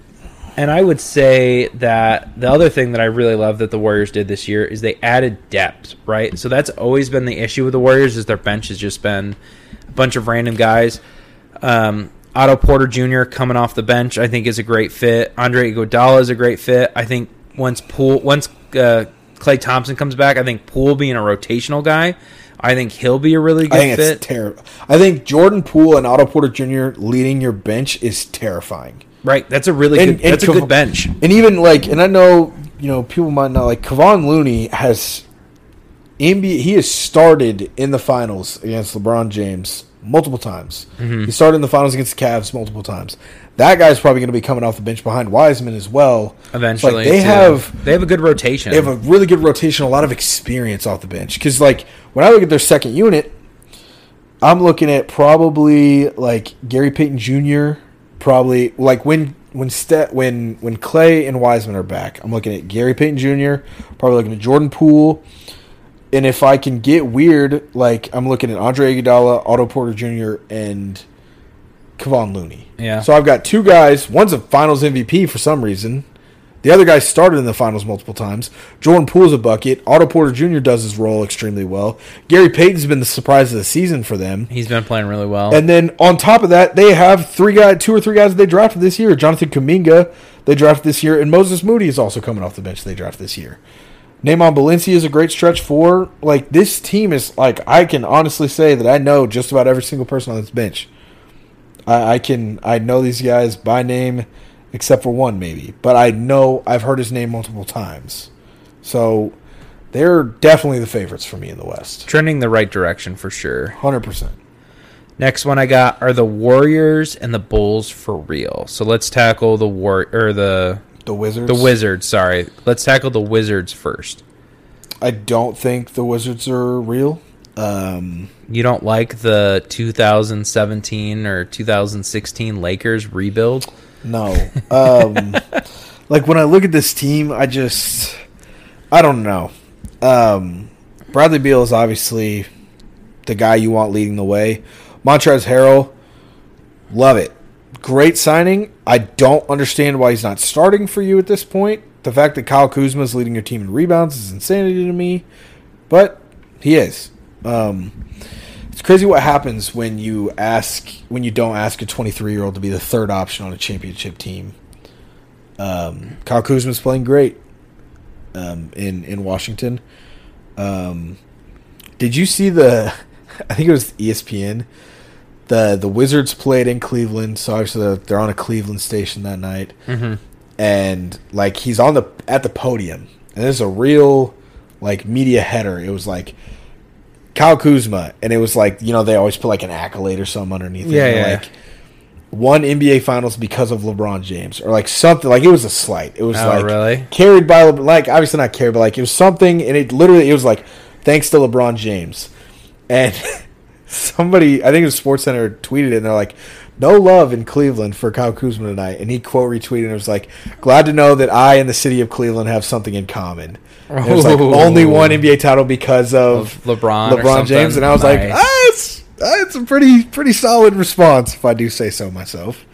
But as far as the Wizards go, I I can't bank on this team being 100 percent for real just because I think they're they're playing. I feel like they're playing at the highest level that they can. Right. This I- is this is their ceiling. This is the ceiling, and I can't. It's unrealistic to believe that a team can play at its ceiling for 82 games. and you can't you can't ask Montrezl Harrell to be your second scorer. It's you're not going to be extremely successful doing that. No. He's he's a really he's a good rotational guy. I just don't know if he's a strong number two, if you will. I think I think he should be your starting center, and I like him a lot. But how often do you succeed when your center is your second leading scorer? right. Not very. outside of the three, you know, outside of Karl Anthony Towns, Joel Embiid, and Jokic, it doesn't exist. It doesn't. Someone doesn't belong on that list, but that's besides the point. I mean, the Timberwolves are they losing games still? Karl Anthony Towns does not deserve to be on that list of centers. Listen, I get that the the Timberwolves suck, and trust me, I don't like KAT more than the next guy. I've always been a huge KAT hater, to be honest with you. And they, how many? What's the record? Four and nine. God, just win games, man. How hard is it? I want to like him, like individually on the court, statistically. Take all the locker room issues and the non-vocalness out. Karl Anthony Towns is a once in a generation talent, in my opinion. He mm-hmm. is insanely good at basketball on the court. Now everything else is a huge question mark, but I don't know. He's and I've opened my eyes to it recently because like I like I said, I used to be a huge KAT hater because I was a huge Jimmy Butler guy. Mm-hmm. I was like he's soft. He can't lead a locker room. Right. What are you doing? All these things. And I used to try to talk about like how he wasn't good on the court. And I had one of my buddies is like, he literally grabs twelve boards a night and shoots forty percent from downtown. What are you talking about? I'm like, I started looking at the stats. I'm like, okay, maybe the whole like he's not good at basketball thing is an overstatement. And you could say he's not a leader, and like he's probably not a great first option. But like, I don't know. He's a lot better than I've ever given him credit for. He's one of those guys that's probably great on a really bad team, right? So like no one expects the Timberwolves to be a viable threat in the West, right? They sh- with their roster, they really should be. They should be, but cuz but it's another team that I'm shocked has not had to relocate. Yeah. I mean, it's not as easy to probably relocate as we as fans want I don't know. I feel like is. I've seen so many NBA teams relocate in my time. Like I, okay. So how many NFL teams have I seen relocate? I've Since seen you've you've you've been alive. I, what year were you born? 98. So you saw. And I've probably been paying attention to the NFL probably since about 10 years into my life. Probably like 08. okay, so you've seen none. Um, I've I've seen you were alive for the expansion draft. yeah, which I didn't really see that. Jacksonville and Houston. Yeah, I've seen the Chargers move to LA. Okay. I've seen the Raiders move to Vegas, and I've seen the Rams move to LA. Okay. Which I feel like in the NFL it should be harder to move, but It is. It's definitely harder to move. You I've have to get league approval. I I've don't know if you do in the NBA or not. I don't know. I've seen the Bobcats move from Charlotte to New Orleans and become the Pelicans, and then Charlotte. I don't.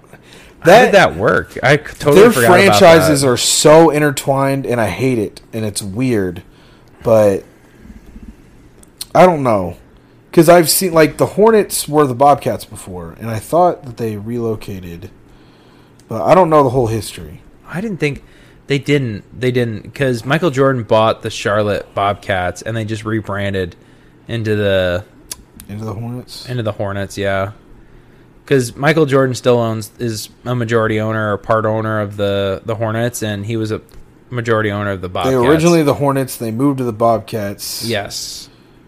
2014. Then they went back to the Hornets. Okay, so where did the Pelicans come from again? Because I think they've always been there. Because they were the Pelicans when Chris Paul played for them in like the early 2000s. yeah, and they were like the But they were the blue unis back yeah. then. They were also during uh, Katrina. They were the New Orleans slash OKC Pelicans. I remember that now.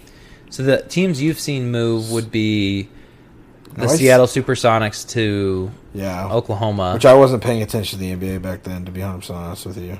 that was a big deal. I mean, I, I always forget that KD played for Seattle and so did Russ. Russ didn't play for him, but he got drafted by him. Oh, okay. So he put the Sonics hat on, but he never wore the jersey. okay. Um, I knew it was something weird like that. yeah. It is. Yeah, I don't know. So I guess that'd be the only one that I've seen move. I think the NBA will. I mean, we have just completely thrown the script out the window at And this point. It is what NBA. it is. We have time. Um, So. we say we have time. We, we're, I mean, honestly, when it comes to the NBA section, we have ten minutes left. When it comes to the NBA section, There's no mandatory talk points. I feel yes, like I feel like we're going to get a little bit looser with the script, apparently. That's fine. But I think the NBA should expand. I agree. I, I'm surprised they haven't at this point. Another I, two team expansion. The fact that Seattle does not have a team. That's another reason why I think why I'm so shocked is that Seattle, no matter how bad that team is, would be a top revenue maker no matter what. And there are teams that are floundering in other cities. Yeah. New Orleans struggles consistently. Sacramento, the fact that Sacramento, like, I don't understand. Well- was Sacramento a basketball hub at one point in time? But this comes back to the Rams argument in St. Louis. It was like, oh, we struggle to keep a good fan base here. It's like because you guys stink. Yeah. When you guys were good, the fans supported you. But when You were a Super Bowl team. You had fans. you had fans, but when you stunk, when no you're Jeff cared. Fisher, and the thing is, they never stunk. I feel like they were always eight and eight. They're Right. like, we should win ten games this year, and then they win seven, and you're like, that's more disappointing than winning four. they stunk Jared Goff's rookie year, Hundred percent. and they stunk enough to get Jared Goff. True, true, true. So, but you know what I mean? It's like, yeah, it's no wonder the Pelicans struggle to be relevant is because they stink. Minnesota struggles as a franchise because they stink. The thing, the thing that's so frustrating with New Orleans is that they've had talent.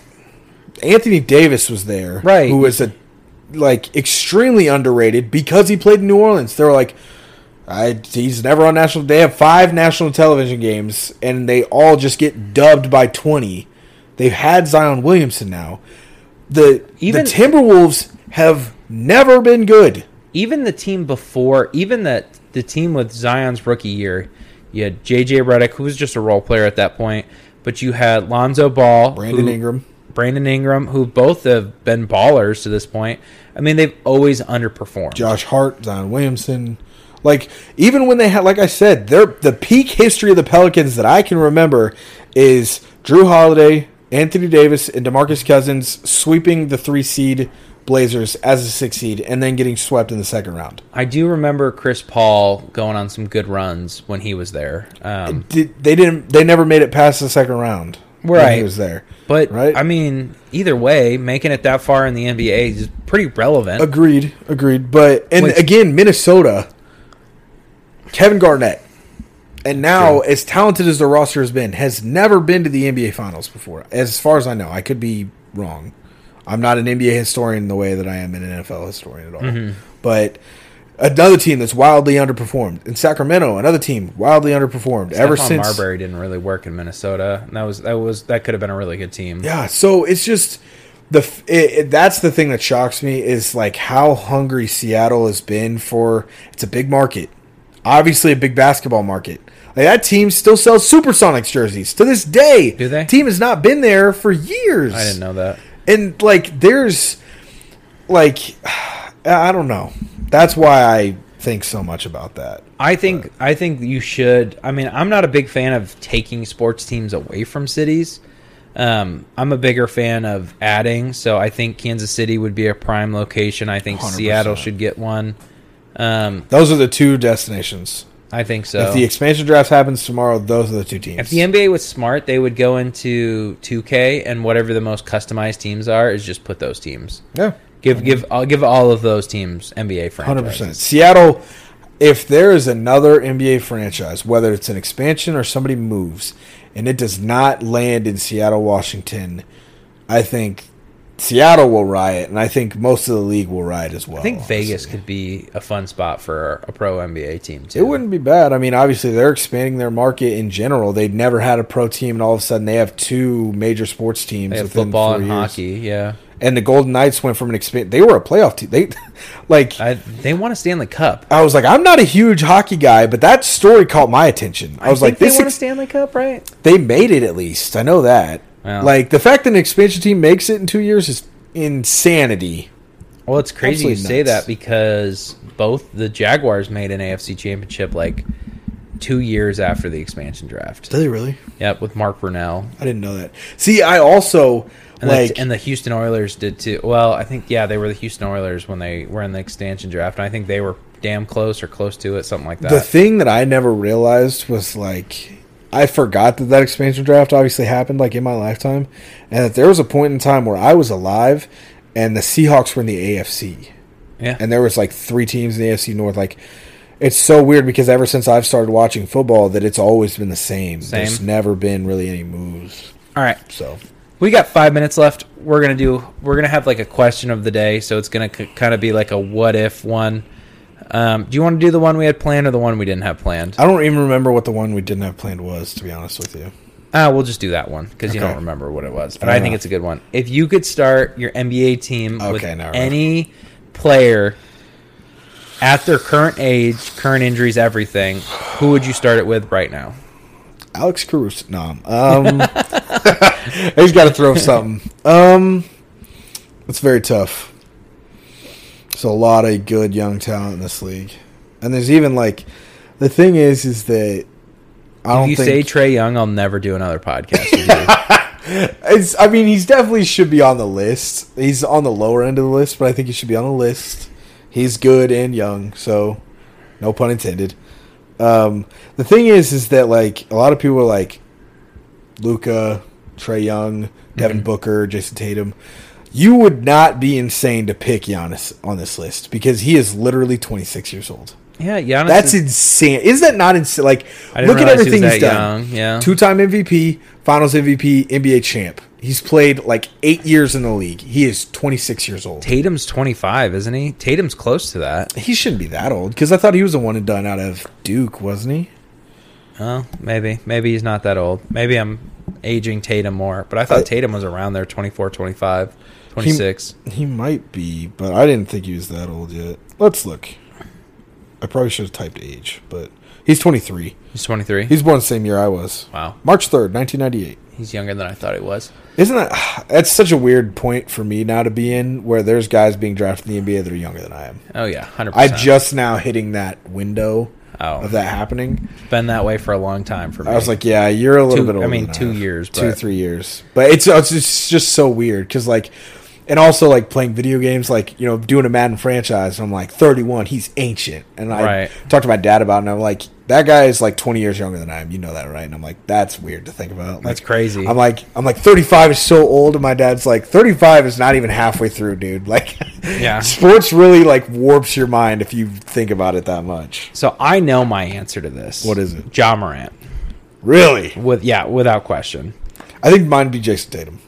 You would go Jason. Jason be Tatum. Jason I, I would say the th- the three people in consideration were Ja, Jayson Tatum, and Luka. Were the three that I looked at. But I just every time I imagine Ja in the blue and gold, you know, or the blue and orange, Oh man. wearing a Knicks jersey. Every time he hits a three, bing bong in the garden. Listen, I have I think it would be. I think he is just such a magnificent player and such an exciting one that I would enjoy it. the more we talk about it, the more I love. Like I told you, this was going to happen, and that the more that we talked about the Knicks in New York City, the more my heart would grow back to that team again, and it's happening. Like Yeah. every time we say Bing Bong, I'm like, God, I fucking miss New York. I still got my I still got my New York hoodie. It's in it's Do in my closet. Yeah. Yeah, I mean, I hate that I love the Knicks. To be honest with you, I don't. Know. I hated it for a long time. I ha- like NBA. I feel like is the only sport where it's appropriate to have multiple teams' jerseys. Like it's okay to be a fan of like players in the NBA. Yeah, because well, players move around so much more. And people call like people bandwagon fans because they're like, oh, like all these bandwagon. you just follow fans. LeBron. Yeah. The thing is, I my, have no problem with that. My whole standpoint has always been like, if you can admit to me that you're like, I love LeBron James and I'm gonna follow him. He could go, Right. He go to Minnesota. I will be a Minnesota Timberwolves fan because I love LeBron James. I have never had an issue with that. It's the guys that like when he went from Cleveland to Miami, they're like, I've been a Heat fan for six years. That's I'm like, I can't fucking. well, right. you. You always deal with that. Yeah, there's But- always those guys. Those are the bandwagon fans. If you're like, I love LeBron James and I will follow him anywhere he goes, I don't consider you a bandwagon fan. Yeah, I don't ever You're a fan a of that player. that. Yeah, Yeah. I and and that's how I felt about the NBA. Is like I followed Jason Kidd around for a lot of his career, which is such a weird player. to It is a follow very niche community there. But as like Yeah. a kid, like I always wanted to be a point guard. So I was, I think I was, I don't know, I was like five six in the seventh grade. Mm. So I was tall. Yeah, I was.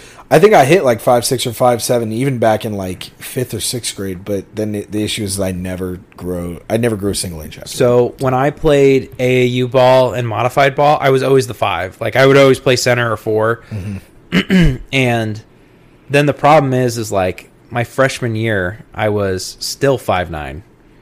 And now there's like kids that are, you know, 5'10, 5'11 playing the. So now I'm at a slight disadvantage. Yeah. Well, by my sophomore year, there's fucking kids that are like 6'3, 6'4. yeah, you're I'm- playing in New York. and this I'm- is not. Yeah. Don't get it twisted. He's not playing in Kansas, where where I used to, which I never played on a basketball team in high school or anything. But like, you're playing in New York City. So by so by my freshman year, I wasn't able to make the JV team because I only knew how to play. I never learned how to dribble or shoot because I Yeah. only played center coming up in third, fourth, fifth, sixth. That's the one thing that I always hate, which it's impossible to predict if a kid's going to keep growing or whether he's going to stop or not. Like, Well, I have some cousins that are like six two, six three. Shout out Nate. Kid was a sharpshooter. Kid Yeah. was kid was a baller. which like it's six three again. That's I wouldn't say it's undersized for the NBA. It's close. Like you're underneath. Like six one is undersized for Yeah. the NBA at this point. I think six two is kind of the baseline. yeah. So like, and so like so that kid's a six three. Like you are a point guard.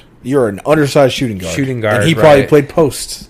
Well, no he reason. played. I think he played like small forward. He shot a lot, but maybe he's not six three. Maybe he's like six two. Six I think He from was- now on, I think coaches, if you coach underneath the high school level, teach everyone how to be a guard. Oh yeah. Because what to. what big puts their back to the basket anyways? I don't need to learn all that junk. Yeah. Teach them all how to be guards, and then when that kid gets to college, if he's seven foot, wow, he's a seven footer with guard skills. And if he doesn't grow to seven foot, he sticks at six five. You're like, wow, he's really good at guard skills because he learned guard skills growing up. growing up. Yeah. I mean, yeah, it can't hurt. Like, I mean, look at Brooke and Robin Lopez have saved their career because they developed three point shots. Yeah, Brooke Lopez was on his way out of the league. Made eight eight three pointers his entire career. The next year he made two hundred, Yeah. and all of a sudden he is a a pivotal piece in the Bucks winning a title last year. Even the Ball brothers have all kind of developed shots. You know what I mean? So Lamelo was kind of a better shooter, I think, to begin with than On draft night, there was somebody that was like, three point shot needs a lot of work. It's not a great three point shooter. I'm like, you're high. Mm-hmm. I've seen this kid hit half court shots since he was in high school. The shot selection is horrible. The IQ is bad. Right. The percentage is bad, but the talent is 100% there. I was like, just because he shoots a bad percentage doesn't mean he can't shoot. It just means he's taking a lot of shots he shouldn't be taking. Yeah. There's So- a very, very large difference there. So the whole point of this was is after that, like I was just like, wow, there's a white point guard in the NBA. That's kind of cool. And then I just it. followed him around his entire career. Yeah. So I had every I had every Jason Kidd jersey. I had a 32 Phoenix, I had a 5 Dallas, I had a 2 Dallas, I had a 5 New Jersey, I had a 5, Knicks jersey. Five Knicks, yeah. I I've still always have- been a big I- Melo guy. I have my 2 I have my 2 Dallas jersey.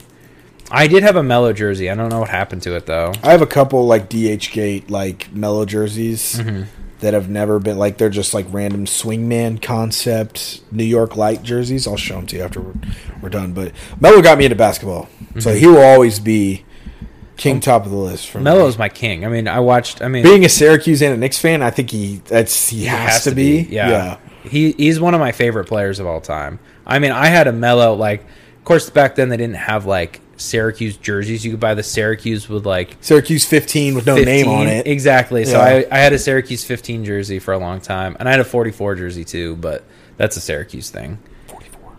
44 is so for football, Jim Brown and Ernie Davis wore it, so it's retired. Mm. Fair enough. There's a big push for Sean Tucker to wear it, and then in basketball, um, Derrick Coleman wore it as well. It's a familiar name. Yeah, he's an NBA Hall of Famer. He's a, Familiar- a basketball Hall of Famer. So, Familiar enough for me to know that. So I believe Derrick Coleman wore it. I think I think I'm not mixing that up, but besides the point. we'll go with it. Sounds good to me. But so who are you locking it? We're already over. Jason time. Tatum. Jayson Tatum. I- I'm taking JT. L- Lamelo is an interesting pick, to be 100 percent honest with you. I think he's very good as well. I don't mind the Ja pick. Luka is definitely in that conversation. I think yeah. Uh, people are going to call me crazy for passing up, but I mean, Ja is just such an exciting player and he's capable of so Shay will much. love it. I'll tell you that much. Yeah, that's okay. You're gonna get the W Man's tweet if he listens to the whole show this Yeah. week. Definitely. But I don't know. Give us your feedback. Tell us if you like this last 35 minutes just being scrambled NBA talk. But Well, I think what the NBA is going to be is a lot more like discussion based. conversational. Redraft this draft. Yeah. Which draft is the best of all time? Who Yeah. would you rather have? All that junk. I'm So- all for it.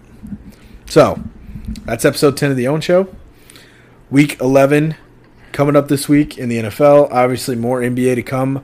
Will the Warriors stay hot? Will the Wizards and Bulls hold their one and two seeds in the East? Only time shall tell. So, from Owen Burke and Tim Hunt, bing bong. Bing bong. Stay healthy, stay safe. We'll see you guys next week.